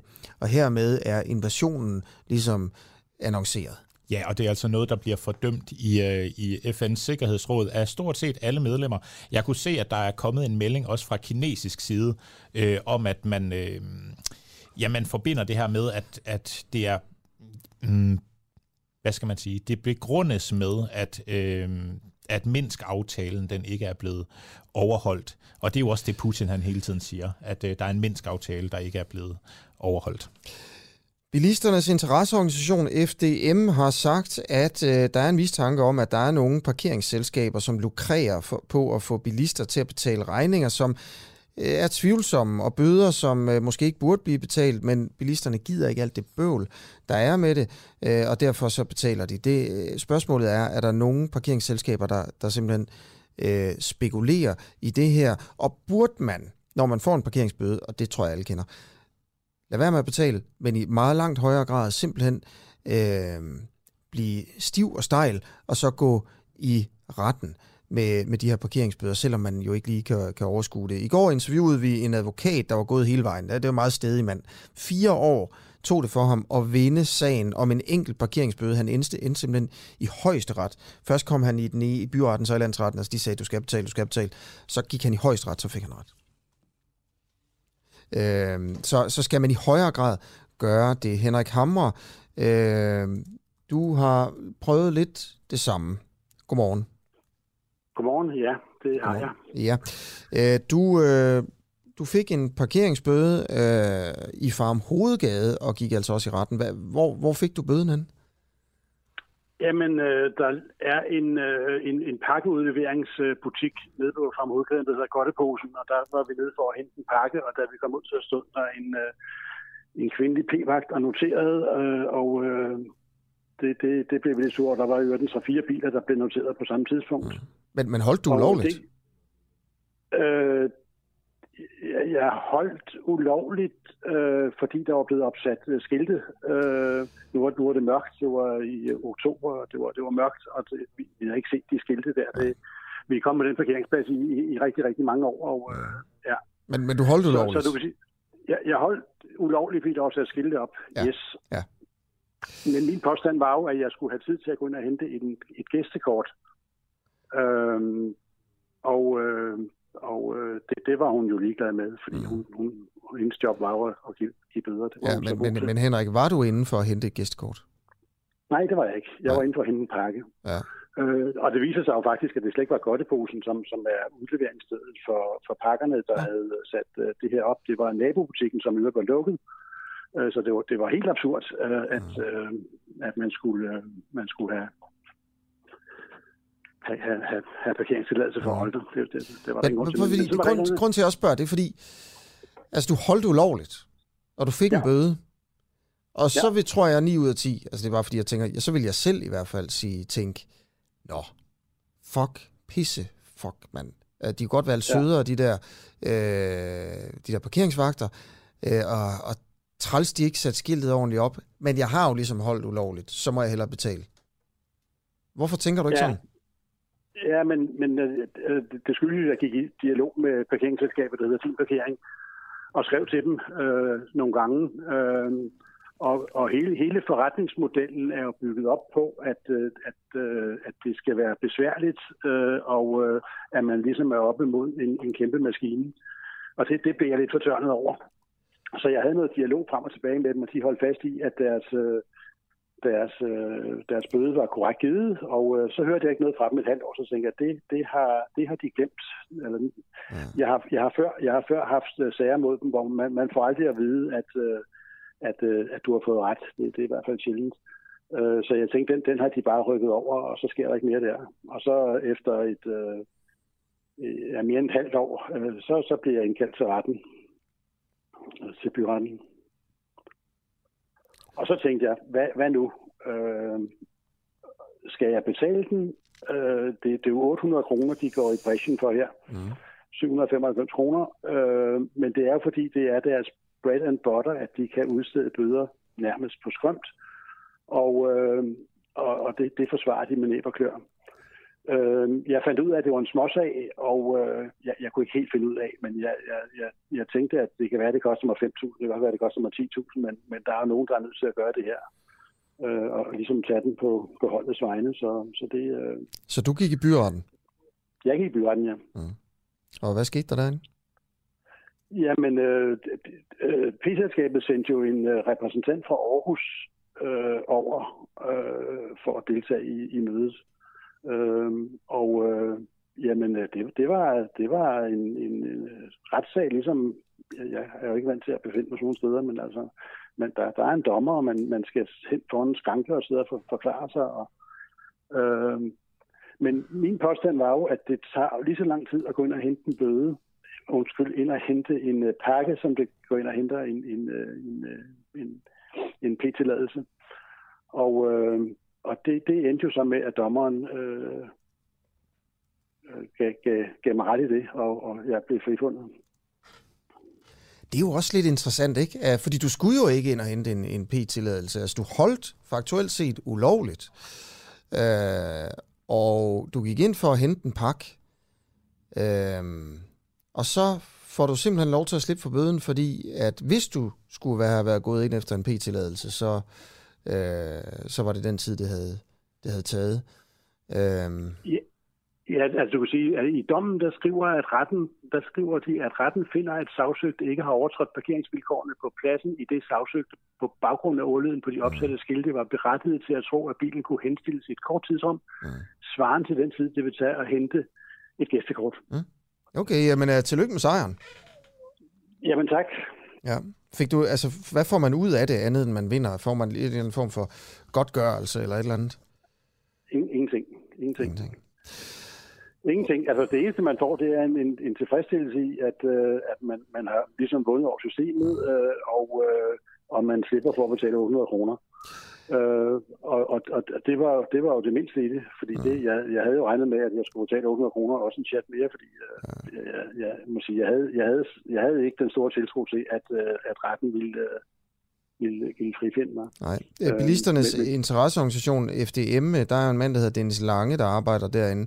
Og han har jo sagt øh, følgende, der er selskaber, man kan mistænke for at lukrere på at få bilister til at betale regninger, som de måske ikke burde, fordi bilisterne ikke gider det øh, bøvlet eller bliver nervøse. Er du enig i, at øh, de, øh, de spekulerer i det her, parkeringsselskaberne? Altså det, det, ja, men, men, men det gør de jo helt sikkert, fordi mm. Øh, det, det, er jo en, det er jo en forretning, de har, og jeg må sige, at jeg prøver mig ikke meget om den forretningsmodel, de har, hvor de har fået ret til at håndhæve nogle parkeringsregler. Og det kan jo være fint nok, at man har uddelegeret det, fordi at uh, politiet har jo ikke tid til at rende rundt og, og, og, og gøre det. Og så har man sagt, jamen det, det, det, det, det må vi få nogle andre til. Ja. Men når politiet de håndhæver deres, øh, deres uh, ret, uh, så, så kan de jo give en bøde. Det, det står der simpelthen i loven, at politiet kan give en bøde, hvis der er nogle ting, der er overtrådt. Ja. Ikke at de skal. Okay. Men, men det, er jo ikke, det er jo ikke det, vi har her. Der har vi jo nogle selskaber, som, øh, som øh, for de mindste forseelser, nu havde jeg lige en, en, en, øh, en henvendelse fra en af mine gamle skolekammerater, øh, der havde holdt øh, 5 cm ud over en p-bås og fået en bøde. Ikke? Ja. Øh, og, øh, så, så du er simpelthen blevet sådan en, man ringer til, når man, øh, øh, når man bliver uretfærdigt behandlet på parkeringsselskab. Henrik Hammer, ved du hvad, tusind tak for interviewet her til morgen. Øh, og tak Jamen, fordi, at du tak. fortalte, hvordan du tog din parkeringsbøde fra Farm Hovedgade hele vejen ind i byretten og så vandt. Jamen, det var lidt. 12 minutter over 8. Kan det betale sig at klage og gå i retten, når man får en parkeringsbøde? Åbenbart. I nogle tilfælde i hvert fald. Og vi kan også se på tallene, når man ser på, øh, der er sådan et klagenævn, at over halvdelen af sagerne, der vinder folk faktisk, når de klager. Ja, ud af 885 sager, så har øh, parkeringsselskaberne selv valgt at øh, frafalde krav i 405 af sagerne også. Ja. Øh, Mikkel Hoffmann skriver ind øh, til os også her, at han har hørt om et firma, der hedder Eat My Bill, som er et firma, der kan hjælpe øh, en med at klage over øh, bøder eller regninger, øh, og øh, vi skulle prøve at give dem et kald for at finde ud af, øh, hvor mange procent af sagerne de vinder. Det kan være, at vi gør det. Tak for kommentaren i hvert fald, eller beskeden. Ja, og så og også det er sjovt med det, som øh, Henrik Hammer lige fortæller, altså fordi det lyder jo lidt som om, at der ikke var sådan de store beviser for, at, at han i virkeligheden havde holdt lovligt, hvis jeg forstod rigtigt. Ja. Det er bare, øh, det er bare, det er jo, det, det virker som om, at øh, byrden for bevis, det ligger jo sådan set hos parkeringsselskaberne. Så det er måske bare i virkeligheden, så behøver man ikke at have, være totalt sikker på, at man har ret, hvis man går, tager den her bøde videre. 13 minutter over 8. Vi har fokus på situationen i det østlige Ukraine. Øh, er Putin begyndt at sende tropper ind i Ukraine? Han har jo sagt, at det vil han gøre. Det sagde han i nat. Øh, og der er en Reuters-journalist, øh, som har set nogle øh, kampvogne i øh, Donetsk. Nogle, øh, sådan nogle kampvogne uden mærker på. Det er noget, der bliver rapporteret i flere medier her til morgen. Om det er russiske kampvogne, der er kommet ind, eller om det ikke er, om det er nogen, der var der i forvejen. Der er også ud fra, at der, der er et, et par kampvogne i forvejen i de her udbryderrepublikker i det østlige Ukraine. jamen det, vi ved ikke, hvad, hvad der er op og ned her til morgen. Og Asger, øh, ligegyldigt hvor jeg kigger, så kan jeg simpelthen ikke finde nogen flere informationer om, at der skulle være øh, spottet kampvogne, udover fra den her ene Reuters okay. øh, journalist. Det er jo også lidt en, en nyhed i sig selv, at der simpelthen, der er ikke, der er ikke andre, der ser det. Nej, så, så er det, det måske er det, var det bare nogle kampvogne, der var der i forvejen. Ikke? Øh, og det, det er jo, øh, men, men i hvert fald, Putin har ligesom annonceret, at han vil invadere. Altså han vil rulle ind over grænsen til Ukraine for at beskytte folk i de her to øh, øh, regioner, øh, Lugansk og Donetsk. Og Donetsk, ja. ja. Ja, og der bliver bare, øh, altså, det er jo som, som allerede sagt, det er ikke noget, som der bliver øh, set på med milde øjne fra øh, resten øh, af verden. I hvert fald ikke den vestlige del af verden. Her til morgen er der også masser af kaos i Dansk Folkeparti. Øh, fire medlemmer af Dansk Folkeparti annoncerede øh, i Folketingsgruppen, øh, annoncerede i aftes, at nu træder de ud af Dansk Folkeparti. Vi har interviewet den ene af dem øh, det tidligere her til morgen, det var Liselotte Blikst. Den tidligere sådan ret markante sundhedsordfører i, øh, i Dansk Folkeparti. Øh, hun er altså trådt ud af øh, Dansk Folkeparti nu, øh, og det er jo altså opløsningstendenser i Folketingsgruppen, vi ser i hvert fald ikke. Øh, og sammen med Ben Bøsted, Lise Bæk og Karina Adspøl, er hun altså ude af Dansk Folkeparti, og der er nu en firmandsbande her, som er løsgængere i øh, Folketinget. Ja, ikke nok med, at det betyder, at øh, DF jo ligesom øh, mister fire mandater. Øh, det har så også betydet nu, at øh, Pia Kærsgaard, hun er færdig i øh, som næstformand i Folketingets præsidium, som er sådan et, et øh, overstyrende organ ligesom for, øh, for Folketinget. Øh, det er der, hvor øh, Folketingets formand han også sidder. Det er ligesom bestyrelsen, ikke? Ja, præcis. Øh, og, øh, og Liselotte Blikstyret, som i interviewet, jamen, hun sagde jo, at det, det var ikke på grund af politik, det er bare fordi hun synes, at Morten Messerschmidt han er for træls. Og alle de folk, han indsætter på centrale poster, det er sådan nogle fra Ungdomspartiet, som også er sådan nogle træls typer, der har været i gang med at sådan ødelægge partiet indenfra igennem flere år. Øh, blandt andet Anders Vistisen, siger hun, som hun, som hun siger, muligvis står bag det hele, som hun formulerer det. Og, og Blikst er simpelthen fuldstændig færdig med Dansk Folkeparti, og siger jo også, at hun kan ikke finde på at stemme på dem igen. Øh, og hun aner ikke, hvem hun skulle stemme på, hvis hun skulle stemme i dag, men det skulle i hvert fald ikke være på øh, Morten Messerschmidt og kompagni.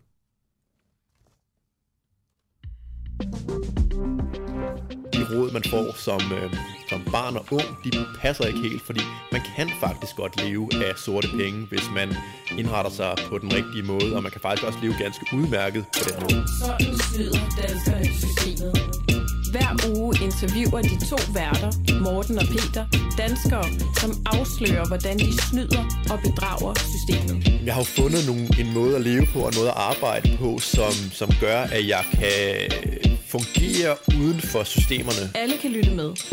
Dig, der gerne vil snyde, og dig, som gerne vil stoppe snyderiet, og dig, som bare er nysgerrig. I programmet Snyd og Bedrag kan magthavere opdage, hvor let det er at snyde. Og så kan de jo lukke hullerne, hvis de vil.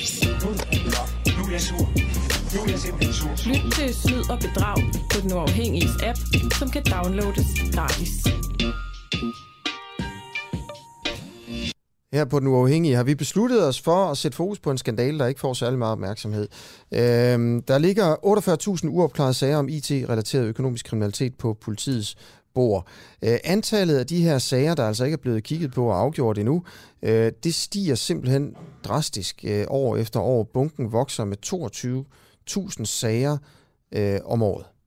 Det er helt vildt. Og det er jo selvfølgelig, fordi det er en ny form for kriminalitet, der bare bliver mere og mere af, og politiet har ikke sat ressourcer nok af til at få det løst. Det går selvfølgelig ud over dem, der, øh, der bliver udsat for kriminaliteten. De får det ikke opklaret, de får ikke retfærdighed, og dem, der begår kriminaliteten, øh, de kan jo i praksis bare blive ved, fordi de ikke bliver, bliver fanget. Øh, så hvad sker der, når man, når man er offer for sådan noget IT-kriminalitet? Her kommer øh, et eksempel på, hvad man kan gøre. Tom Lauritsen, du blev ringet op en morgen på din telefon. Godmorgen og velkommen til programmet her. Vil du fortælle, altså, hvad der skete den morgen?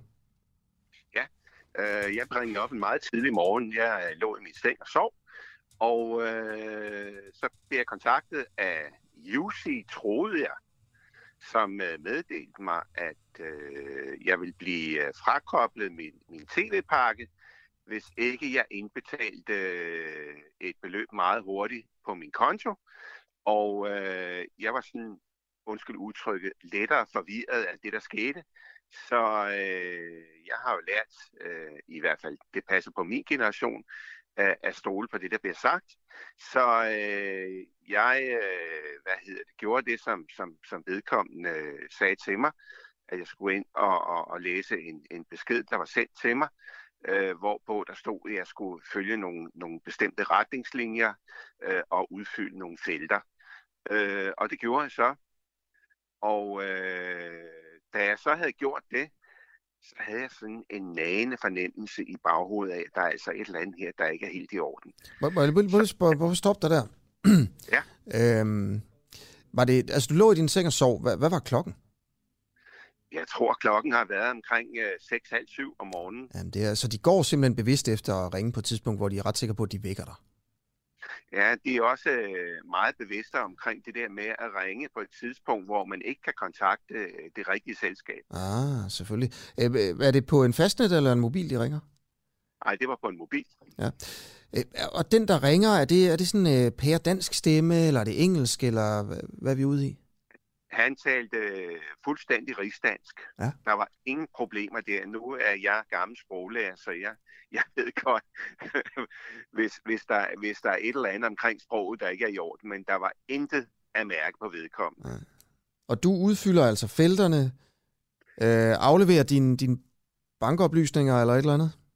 Ja, jeg, jeg afleverer i, i princippet øh, min, min, min øh, ja, jeg går ud fra, at det er nem idé-oplysninger. Ja. Øh, øh, og det så det, de bruger til, til så at prøve at lense, eller de, jo, de prøver at lense min konto øh, i to omgange. Mm. Først så hæver de omkring øh, lidt over 2.000 kroner, og så efterfølgende så hæver de over 13.000 kroner. Og, og hvor lang tid går der før, at, de, at du kan se, at, at, at pengene er væk? Der går cirka et kvarter. Nå. Så du er hurtig, inden du får den her fornemmelse, og så går du ind og tjekker din konto lige bagefter, eller hvad? Ja, fordi da jeg, da jeg får den der fornemmelse af, at der er altså et eller andet her, der er galt, så øh, går jeg ind på min netbank og tjekker øh, min konto, og der kan jeg så se, at det er en lense for omkring 15.000 kroner. Mm. Og som pensionist, så er 15.000 kroner rigtig mange penge. Mm. Hvad gør du så? Ja, det jeg så gør, det er, at lige så snart, at UC åbner, så, så ringer jeg til, til UC, øh, og så fortæller jeg dem om, om, om den oplevelse, jeg har været igennem, og, og hvad der står i den besked, som jeg har fået på, på, øh, på øh, hvad hedder det, i min indbakke. Og øh, efter at have været inde og kigge på det, så øh, siger medarbejderen fra UC, jamen det er ikke os, der har, der har skrevet til dig. Og det, det, der så sker, det er, at jeg så kontakter min egen bank øh, og siger, at der er altså et eller andet her, der er galt. Og øh, den medarbejder, jeg taler med, øh, går ind og kigger på det, og så siger at vedkommende med det samme, du er blevet fåbet. Hvad sker der så? I, jamen, jeg går ind i min netbank og ser så, øh, hvor er mine penge egentlig røget hen. Ja. Øh, og det viser sig så, at de er røget ned til et rejseselskab, og holder nu fast, i Madrid. Jeg har aldrig nogensinde handlet med noget rejseselskab i Madrid, og det, det påpeger jeg over for banken øh, og siger, jamen altså, øh, det, det, det kan ikke være legalt det der. Øh, når man handler med, med, med, med sit dankort, så, så øh, er der noget med 14 dages øh, øh, indsigelsesret. Og øh, i første omgang så får jeg at vide, at nej, det er der ikke, og du har udleveret dit, øh, din nemkode, så du er, selv, du, du er selv skyld i, at du er blevet fåbet. Jeg siger, ah, den tror jeg ikke rigtig på. Så øh, jeg anker øh, afgørelsen til, til den juridiske afdeling i min, i min bank, og øh, der går, jeg tror, to eller tre dage, så får jeg alle mine penge tilbage. Det der ved, at det kan betale sig at klage, synes jeg bare er så interessant her. Ikke? Hvad er det for en bank, du har? Jeg har en, en, en bank, som jeg er godt tilfreds med, der hedder Lån og Sparbank. Mm. Øh, okay, banken giver dig pengene tilbage. Øh, bliver det her nogen til, nogensinde til en politisag? Nej, det, det tror det. jeg ikke. Det ved jeg ikke, hvad, hvad banken har gjort. Nej. Øh, øh, ja, jeg, jeg var jo tilfreds med i første omgang, at, at, at banken uh, tog affære og mm. gemmer mine penge. Kan vide, hvor mange øh, altså, den her slags sager, der aldrig ender hos politiet? Altså hvor banken bare kompenserer og øh, ikke gør mere ved det, sådan at de her øh, kriminelle øh, folk simpelthen slipper afsted med det. Jeg er bange for, at det er rigtig mange. Vi ved jo, der er, øh, der er jo også mange sager, der ender hos politiet, som aldrig bliver opklaret, altså, eller som i hvert fald meget sjældent bliver opklaret. 48.000 uopklarede sager om IT-relateret økonomisk kriminalitet, ikke? Og bunken, den er jo så vokset med 22 ja. sager øh, ja. på et år. 22.000 sager på et år. Ja. ja, som vi selv sagde, så er der jo ikke øh, sat ressourcerne på gav til det. Nej, det er det. Øh, så øh, altså, betaler forbrydelse sig, øh, hvis man, hvis man øh, laver forbrydelse på den her måde? Det er i hvert fald det spørgsmål, vi stiller. Tak fordi du vil fortælle din historie. Det var så lidt. Øh, og det, jeg synes, at det kunne være interessant at høre bankerne, for eksempel Lån og Sparbank, altså hvor mange gange kompenserer de sådan nogen som dig, uden, og, og hvad gør de ved sagerne, altså? Øh, det er et godt spørgsmål. Ja. Nå, vi prøver at se, om vi kan gøre noget ved det. Tak for det. Ikke? Ja. Hej igen. Hej igen. Ja, det er altså en, øh, en tanke og en idé til et indslag i, øh, i morgen, vil jeg sige her. Øh, interview med banker om, øh, om den her slags, øh, slags sager. Du lytter til den uafhængige 5 minutter i halv ni er klokken. Mads, du fiser frem og tilbage, øh, hvilket er selvfølgelig fint. Men øh, hvad har du gang i? Jamen, jeg har lige, øh, vi har fået en ny kilde på, øh, Kenneth Bull fra Forsvarsakademiet, som jeg lige ah. øh, talte med. Han er med om 10 minutter, og øh, vi, vi ringede jo, nu skal jeg være helt ærlig, vi ringede til øh, Forsvarsakademiet, fordi vi gerne vil høre noget om troppebevægelser og sådan noget, ja. hvad der sker nede. Det er ikke præcis det, det kommer til at handle Nej. om det her, men det er noget med... Øh, det, øh, det statsretlige, altså hvad, hvad betyder det, når, når øhm, Rusland de går ud og så mm. anerkender to regioner? Er det, er det bare øh, fair game, eller øh, har det egentlig konsekvenser i forhold til øh, FN og øh, andre? Øh, ja, okay, så jura simpelthen, ikke? Præcis. Så gør verden er jo en jungle, ikke? Det er jo jungleloven i bund og grund, der hersker. Ja. Øhm, så øh, den stærke har ret. Men nu må vi se, hvad de siger inde på, for, på øh, i Forsvarsakademiet. Fire minutter i halv ni er klokken her i hvert fald, ikke? Og vi taler også her til morgen om, der skal være amerikanske tropper, for eksempel på Bornholm. Regeringen har jo besluttet at indlede forhandlinger med USA om en ny forsvarsaftale, og det kan jo så betyde, at øh, amerikanske soldater bliver placeret i Danmark. Mange spekulerer på, at Bornholm kunne være et godt sted, hvor amerikanerne kunne have lyst til at være, fordi der er ikke særlig langt til, øh, til, til Rusland, øh, et, ikke mere end et par hundrede kilometer til Kaliningrad. Og i, i den forbindelse sagde forsvarsminister Morten Bødskov også i et interview med Berlingeren, at der kan komme amerikanske tropper på Bornholm, hvis, citat, der er behov for det. Citat slut. Øhm, hvor mange amerikanere, øh, hvor mange tropper vil amerikanerne gerne have bliver udstationeret i Danmark? Hvad har de sådan sagt? Øh, hvor kunne man forestille sig, at de kunne bo? Hvilke våben skal de have med? Alt det, det kan vi ikke få nogen svar på. Øhm, men det skal jo ikke forhindre os i at debattere det her alligevel. Øh, det er jo vigtigt med en stor og grundig offentlig debat, inden øh, sådan noget her bliver besluttet. At det ville være en skandale, hvis det hele bliver klappet af bag gardinerne, og så når aftalen er lavet, så bliver den præsenteret. Vi skal øh, have lov til at diskutere den her slags ting først, selvom det nok ikke er noget, politikerne er så meget for. Jakob Trøst, du er konservativ borgmester på Bornholm.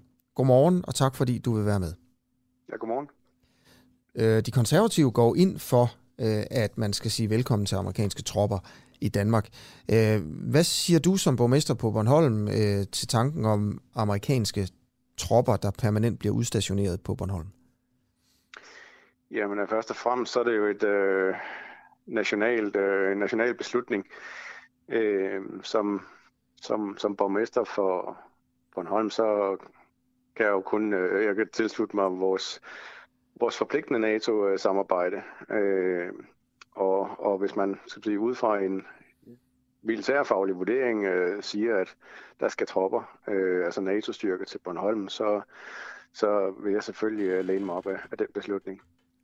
Okay, så du synes egentlig, at det, det kan være fint. Du vil byde dem velkomne, hvis, øh, hvis, hvis ja. amerikanerne og regeringen synes, det er en god idé? Ja. Okay, er det uanset, hvor de skal bo, hvor mange der skal være, øh, hvilken, dom, hvilken domstol de skal høre under, hvilke våben de har med? Nej, altså igen, det er jo ikke noget, jeg, der er op til mig at, at tage stilling til. Øh, jeg håber selvfølgelig, man vil øh, indtænke Bornholms øh, størrelse og sammensætning ja. øh, i, i den beslutning. Det, der er ikke nogen, der siger, at du har magt over det her. Øh, men derfor kan du godt have en holdning til det her. Ja. Øh, og det er, mere, det er også det, jeg prøver at, at spørge ind til her, fordi hvis vi skal have en eller anden form for offentlig debat om det her, om det er en god idé og sådan noget, øh, så er du vel en ret markant stemme i forhold til, at du på en eller anden måde skal lægge pres på, sådan at Bornholmerne ikke får noget, de ikke har lyst til at få. Så har du nogle røde linjer i forhold til, hvor mange soldater du kan acceptere, hvilke slags våben du kan acceptere, hvilken form for jurisdiktion du kan acceptere, altså om de amerikanske tropper, hvis de begår et, et, et, et, et seksuelt overfald på en Bornholms kvinde, om de skal kunne dømmes af en dansk domstol eller en, en amerikansk militærdomstol. Øh, øh, har du nogle krav i forhold til, hvor du synes, de skal have lov til at bo, og hvor de ikke skal have lov til at bo? Øh, den slags ting. Nej, jeg vil nok være lidt forsigtig med at bruge ordet røde øh, linjer i den her øh, debat, men, men jeg, øh, jeg, jeg vil sige, overlade beslutningen til, til Christiansborg og, og til NATO og en militærfaglig vurdering, og, og, og hvis det er sådan, at, at man beslutter, at vi på Bornholm skal have, have NATO-styrker, så, øh, så er det fint med mig. Mm. Okay, Der, du har ikke øh, nogen, øh, altså hvad kan man sige, ønsker Nej, altså, i forhold jeg, til de ting, jeg nævnte der? Nej, altså vi sige, på Bornholm lever vi jo ligesom med resten af Danmark i, i fred og fordragelighed, og, og, og ønskescenariet var selvfølgelig, at vi kunne fortsætte med det. Mm. Øh, men, men vi skal jo heller ikke være blinde for, at der sker en, øh, en ændring i trusselsbilledet omkring os. Øh, og, og der er det klart, at, at, at NATO og, og, og regeringen øh, og Folketinget skal gå ind og, og som sige, løbende vurdere, hvad er nødvendigt for, mm. at, at vi har et, et godt øh, og fornuftigt forsvar i Danmark. Tusind tak for interviewet, Jakob Trøst, altså konservativ borgmester på Bornholm. Tak fordi du ville være med. Selv tak. Klokken er halv ni. Og det her, det er den, øh, den uafhængige. Og Mads, øh, du sidder jo og skøjter rundt Ja, altså, det gør jeg, du løber frem og tilbage, ud og ind ja. i studiet, og så er du på den ene hjemmeside og den anden hjemmeside, og du sidder bare ligesom og opdaterer dig på, om der sker noget i verden. Og jeg skal selvfølgelig beklage, hvis folk, øh, både du og, og dem ude, øh, der ser vores øh, Facebook live feed, de bliver forvirret. Hvad, det gør ikke noget. Det er kun godt med lidt, øh, lidt liv. Ja, hvad hedder det? I nat er der blevet øh, rapporteret om øh, to øh, døde øh, ukrainske soldater ved øh, grænsen. Og det er simpelthen, øh, der er flere meldinger om bombardement øh, ved grænsen. Det er jo ikke noget helt Hvilken nyt. grænse? Jamen, grænsen, øh, jamen det må jo være den til, øh, til øh, Donbass-regionen. Okay. Øh, så vidt jeg øh, Så sådan den, forstår. hvad kan man sige, den interne, altså grænsen mellem Ukraine og Rusland, eller grænsen mellem Ukraine og udbryderrepublikkerne? Jamen det fremgår faktisk ikke af det, jeg lige øh, læste. Det er jo et godt spørgsmål, fordi det, det virker som om, at den her Donbass-region har været under russisk, øh, eller ikke russisk kontrol, russiske separatister, eller ukrainske separatister, med øh, loyalitet til Rusland i lang tid. Øh, det kan man jo også se på fejringerne, der har været her efter, øh, ja, efter øh, udmeldingen fra Putin. Hvad, hvad er det for nogle fejringer? fejringer? Jamen, der er jo blevet øh, skudt med fyrværkeri og det ene og det andet af, af den russiske øh, befolkning i Donbass-regionen. Det giver lidt mindelser om, om, øh, om her ved Krim for nogle år siden, ikke? Det synes jeg i hvert fald, at man ligesom siger, nu øh, Krim, den tilhører ikke jer øh, længere Ukraine, og så er der faktisk en rigtig stor del af de øh, mennesker, der er i området, der bliver super glade for det. Ja. Så nu øh, her til morgen, er det jo første morgen, at, øh, at øh, folk i de her to regioner i, Ukra- i det østlige Ukraine øh, kan sige, at vi er, vi er rigtige lande, fordi det siger Putin, at vi er. Og, øh, og Putin har jo så også her, øh, det er kommet frem jeg ved ikke, om det er, det er nat på et tidspunkt. Sent i aftes eller tidligt i morges har han sagt, at nu er det jo rigtige lande, og så kommer jeg til, siger Putin, at sende fredsbevarende tropper ind i øh, de her to, øh, øh, to lande. Og, øh, og dermed synes jeg, at, at godt man kan argumentere for, at så har Putin i hvert fald annonceret en invasion af det, som stort set alle andre kalder for Ukraine. Ja, og det er lige netop det, som vi skal tale med, øh, med øh, Kenneth Bull om om et øh, kort øjeblik. Kenneth Bull, der er fra Forsvarsakademiet. Fordi er de her to regioner, er de lande nu, bare fordi Putin siger det? Det er jo, øh, altså, sådan noget, som du lige sagde, det er jo den stærkeste, der bestemmer i sådan noget øh, international politik ofte. Mm. At, øh, hvor, altså, men hvornår beslutter man sig ligesom for, at man kan være et land? Hvem skal acceptere det, og hvem skal ikke? Det er jo en diskussion, man ofte kommer tilbage til. Mm. Ja, ja, det er rigtigt. Altså USA øh, besluttede det jo selv på et tidspunkt 1700 var det 76 eller et eller andet, ikke? hvor de sagde, nu er vi et land. Og så dem, der ligesom havde USA før, sagde, gud ej, og sådan noget, ikke? og så blev der krig og sådan noget. Men så, så øh, USA øh, øh, rev sig løs, fordi de sagde det. Og lige så stille, så accepterede verden det. Og det handler, man accepterer det jo kun, hvis USA er stærk nok til at stå alene. Og det er jo det samme, der kommer til at ske her. Ikke? Hvis, hvis, hvis øh, de her to øh, republikker ligesom på en eller anden måde kan stå imod Ukraine for eksempel, Men så vil det med tiden sikkert blive set som selvstændige land. Mm.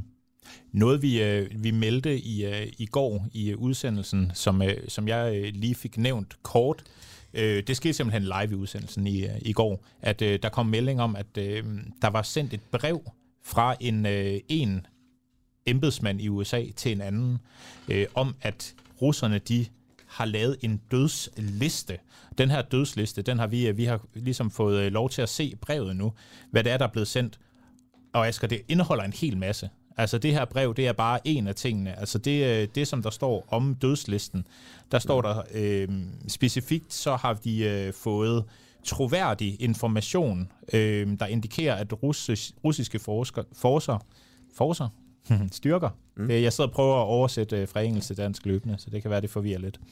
Russiske styrker, øh, at de øh, simpelthen vil sende bestemte mennesker i øh, en, øh, ja, altså nogle lejre eller simpelthen slå dem ihjel.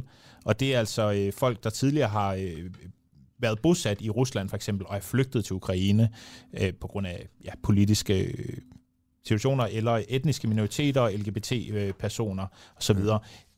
Når jeg læser brevet, så lyder det mm. super ukonkret, ja. hvis jeg skal være helt ærlig. Ja. Det lyder lidt som om, at øh, russerne gør det ene, det andet og det tredje. Øhm, og det eneste, der bliver ligesom sagt, det er, at vi har troværdige øh, kilder, der fortæller os det her. Det er ligesom det. Ja. Og nu har vi øh, Kenneth fra, jeg tror, Forsvarsakademiet på.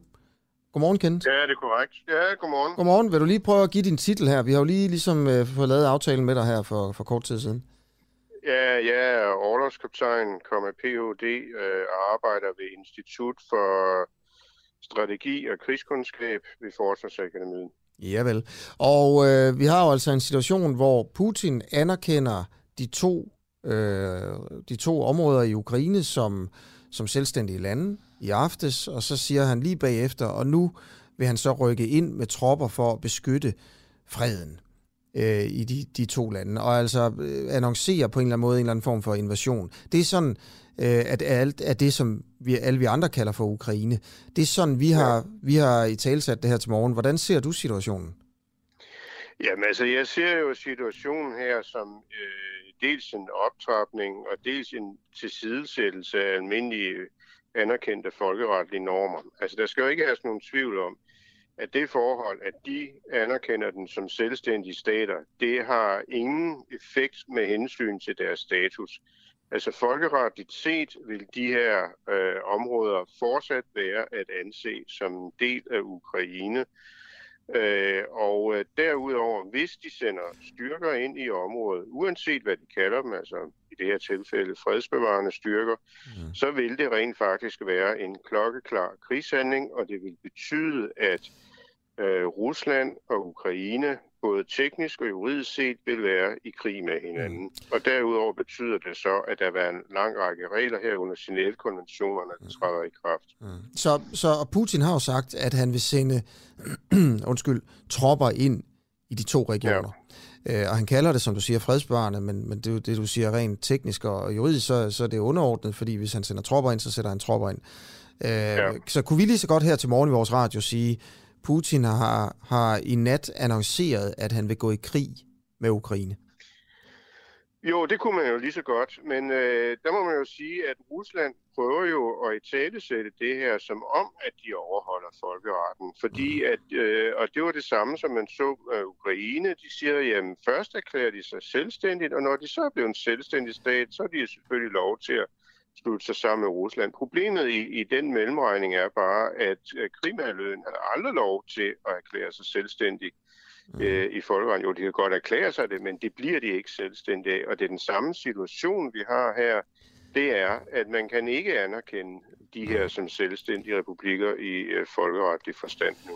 Øhm, vi følger med på, øh, på de forskellige internationale medier øh, ja. her her til morgen, og øh, der er en norsk oberstløjtnant og professor, der hedder Tormod Heyer, øh, ja. og det er også noget Ekstrabladet har opstartet.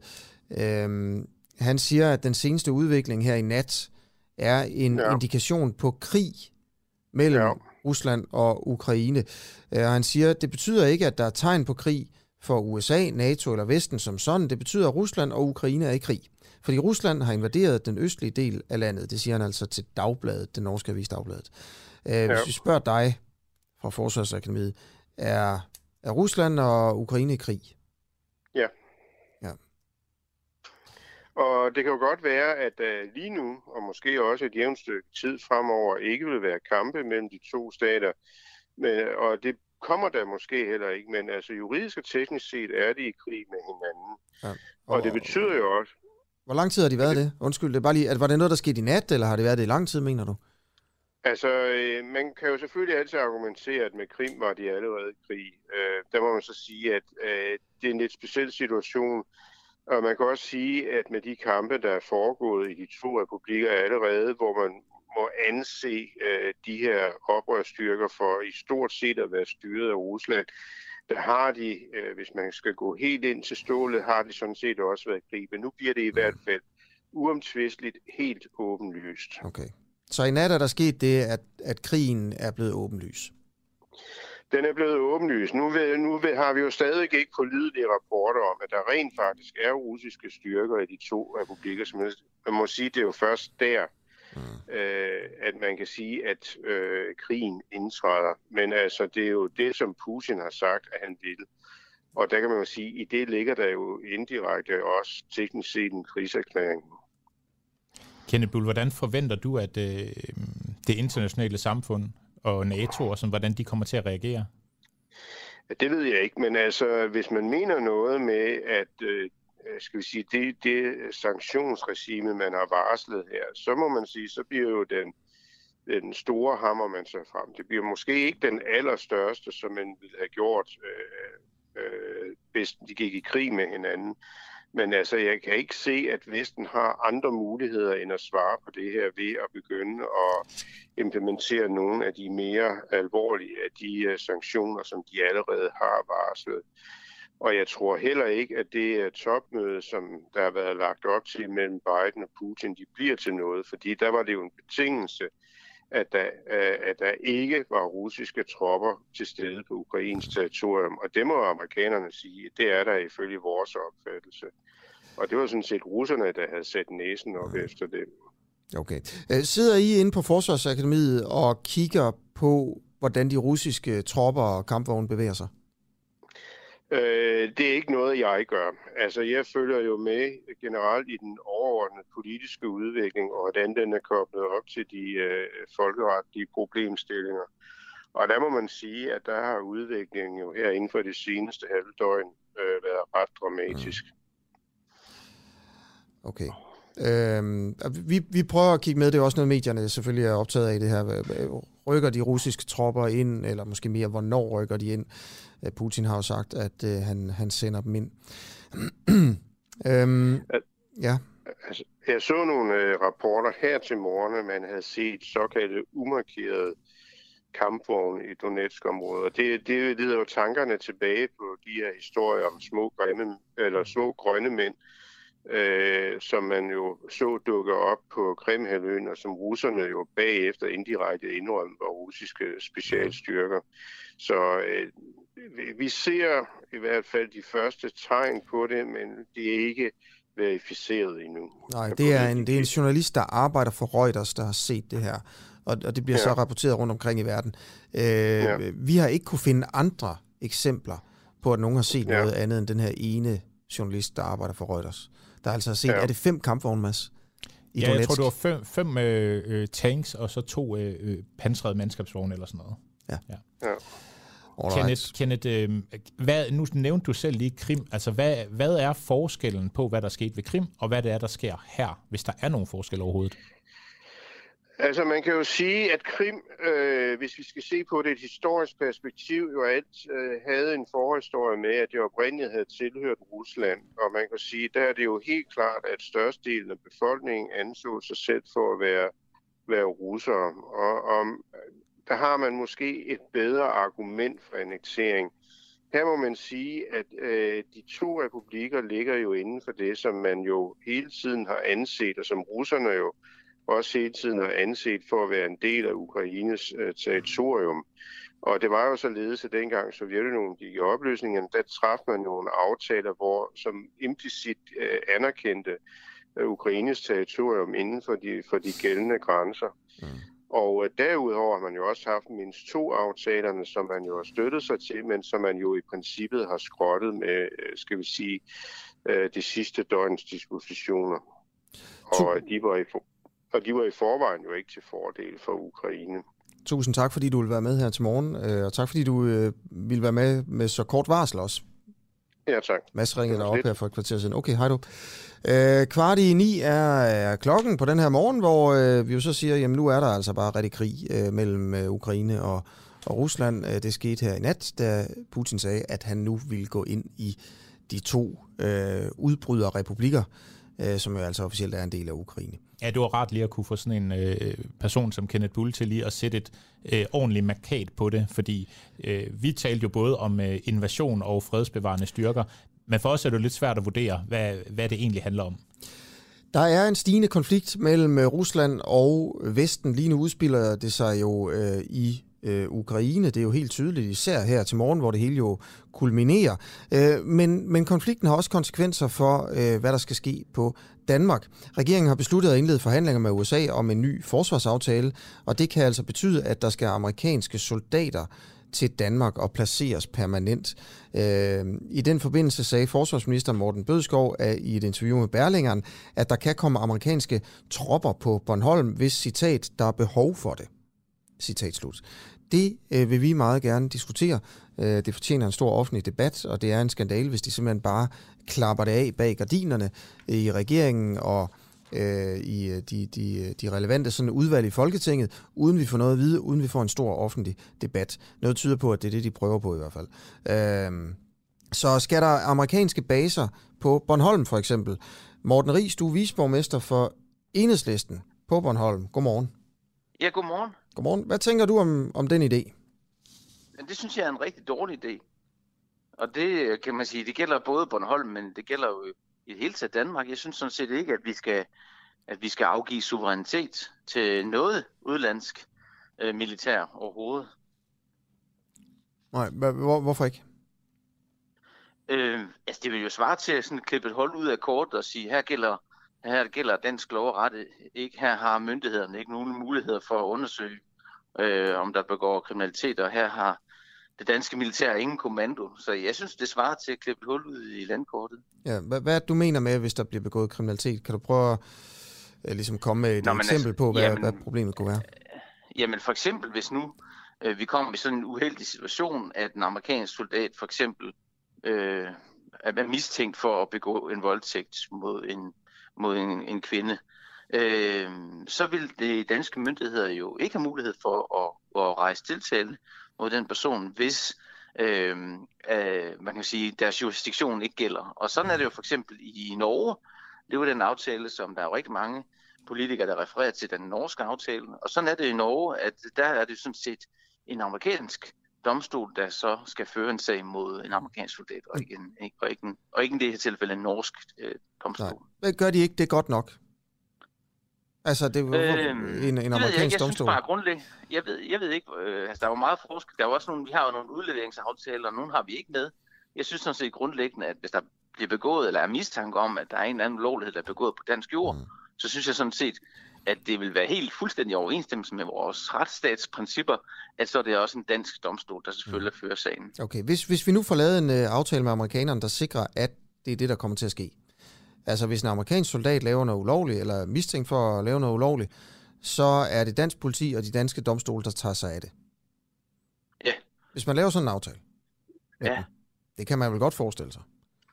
Øh, øh, man kan jo forestille sig hvad som helst. Ja, det er jo det. Men, øh, men, men, men Vil du så være med på det, den? Der, jeg, jeg tror ikke på, at der kommer til at blive lavet sådan en aftale. Nej. Men jeg vil sige, at der er også andre ting, der gør, at jeg er bekymret for det. Så, ja, så det er men, ikke det eneste. Nej, det er ikke det eneste. Okay, hvad så ellers? Nej. Jamen for eksempel så synes jeg jo også, altså, at man, øh, at det jo ikke er nogen, som vi har kommando over. Vi har ikke mulighed for at, at sikre os, at de for eksempel ikke har atomvåben med. Det kan godt være, at statsministeren går ud og siger, at det skal de ikke have. Men mm. vi har jo tidligere eksempler på, at den amerikanske at, at det amerikanske militær for eksempel på Thule, men også i Norge med den her aftale, jo faktisk har haft atomvåben med i øh, på, på fremmed grund, kan man sige, uden at orientere landene om det. Så det du siger, det er, at du er bange for, at amerikanerne tager en atombombe med til, til, til Bornholm, øh, og, uden at sige til, til os? Jeg er i hvert fald ikke overbevist om, at bare fordi, at man har stået i en aftale, at det så ikke kommer til at ske. Men øh, hvad hvis de gjorde det? Hvad ville det dårlige være ved det? Altså hvis vi fik atomvåben på dansk jord? Ja. Altså udover at man jo bringer sig i en situation, hvor, hvor man så jo også, altså det kan man sige, det er jo så det tredje element i det hele taget, det er jo også, at når vi har amerikansk, hvis man har amerikansk militær, eller hele taget udenlandsk militær på dansk jord, så betyder det jo også, at så er de jo også legitime militærmål for, øh, for kan man sige, øh, de parter, som USA eller et andet udenlandsk land vil ligge i konflikt med. Og, det, og jeg kan sige, hvis I så rent faktisk så også bærer atom, atomvåben ind i landet, så synes jeg, at så spidser det jo der yderligere til. Altså, hvad, hvad du tænker, når der er en atombombe, øh, hvis du sagde, at amerikanerne tog en atombombe med til Bornholm, øh, så vil Bornholm blive et større militært mål, end, end det ellers ville være, eller hvad? Ja, jeg har afgjort det. Okay. Ikke et mindre. Man kan også øh, argumentere for, at, at atomvåben øh, er afskrækkende. Jamen, jamen, det er jo klart, at hvis man har den opfattelse, at jo flere våben der er i verden, desto sikrere er den. Mm. Så er det klart, at så kan man selvfølgelig godt argumentere på den måde. Jeg tror bare, at det forholder sig lige modsat. Mm. At jo færre våben vi har, desto mere sikkert er det. Og det synes jeg sådan set også, hvis man sammenligner det amerikanske samfund med mm. det danske samfund, så synes jeg sådan set også godt, at man kan sige, at der er en vis form for belæg for, at, at vi jo i Danmark har væsentligt færre våben, end de har i USA.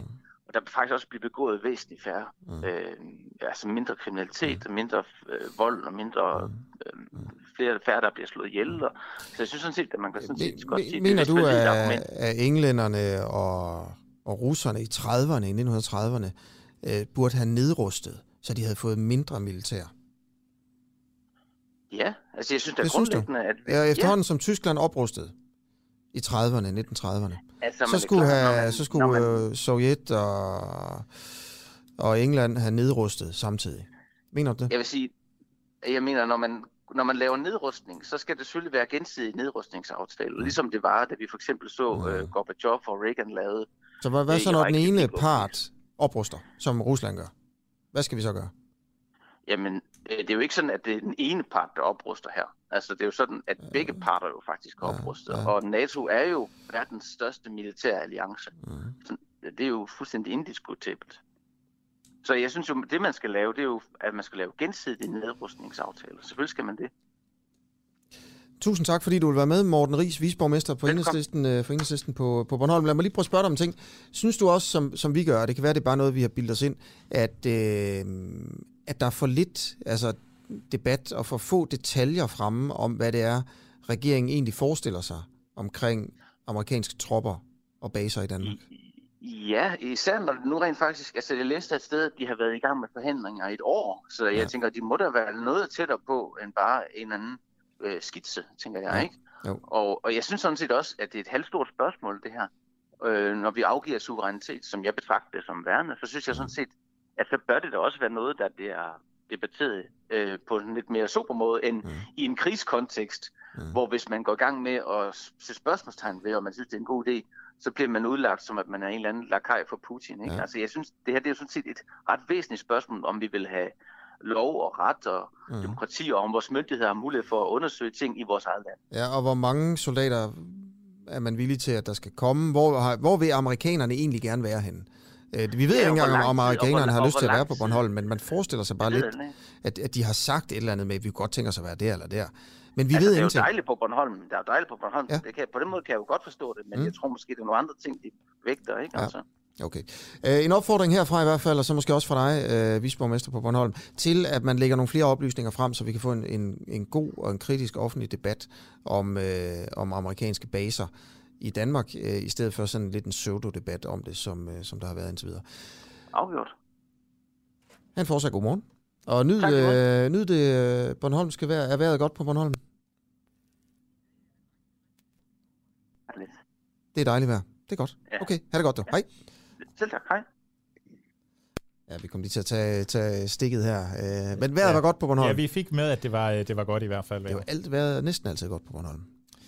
Ja, øh, der er 6 minutter tilbage af dagens udsendelse. Vi har lige en kilde mere, vi skal ja. på, så ude i regien, så haster øh, Barry Vessel, vores producer, rundt for at få den sidste kilde på. Det, der jo er forskellen på den her morgenradio og så mange andre, det er, at vi har en mobiltelefon, som vi sætter ind i et stik.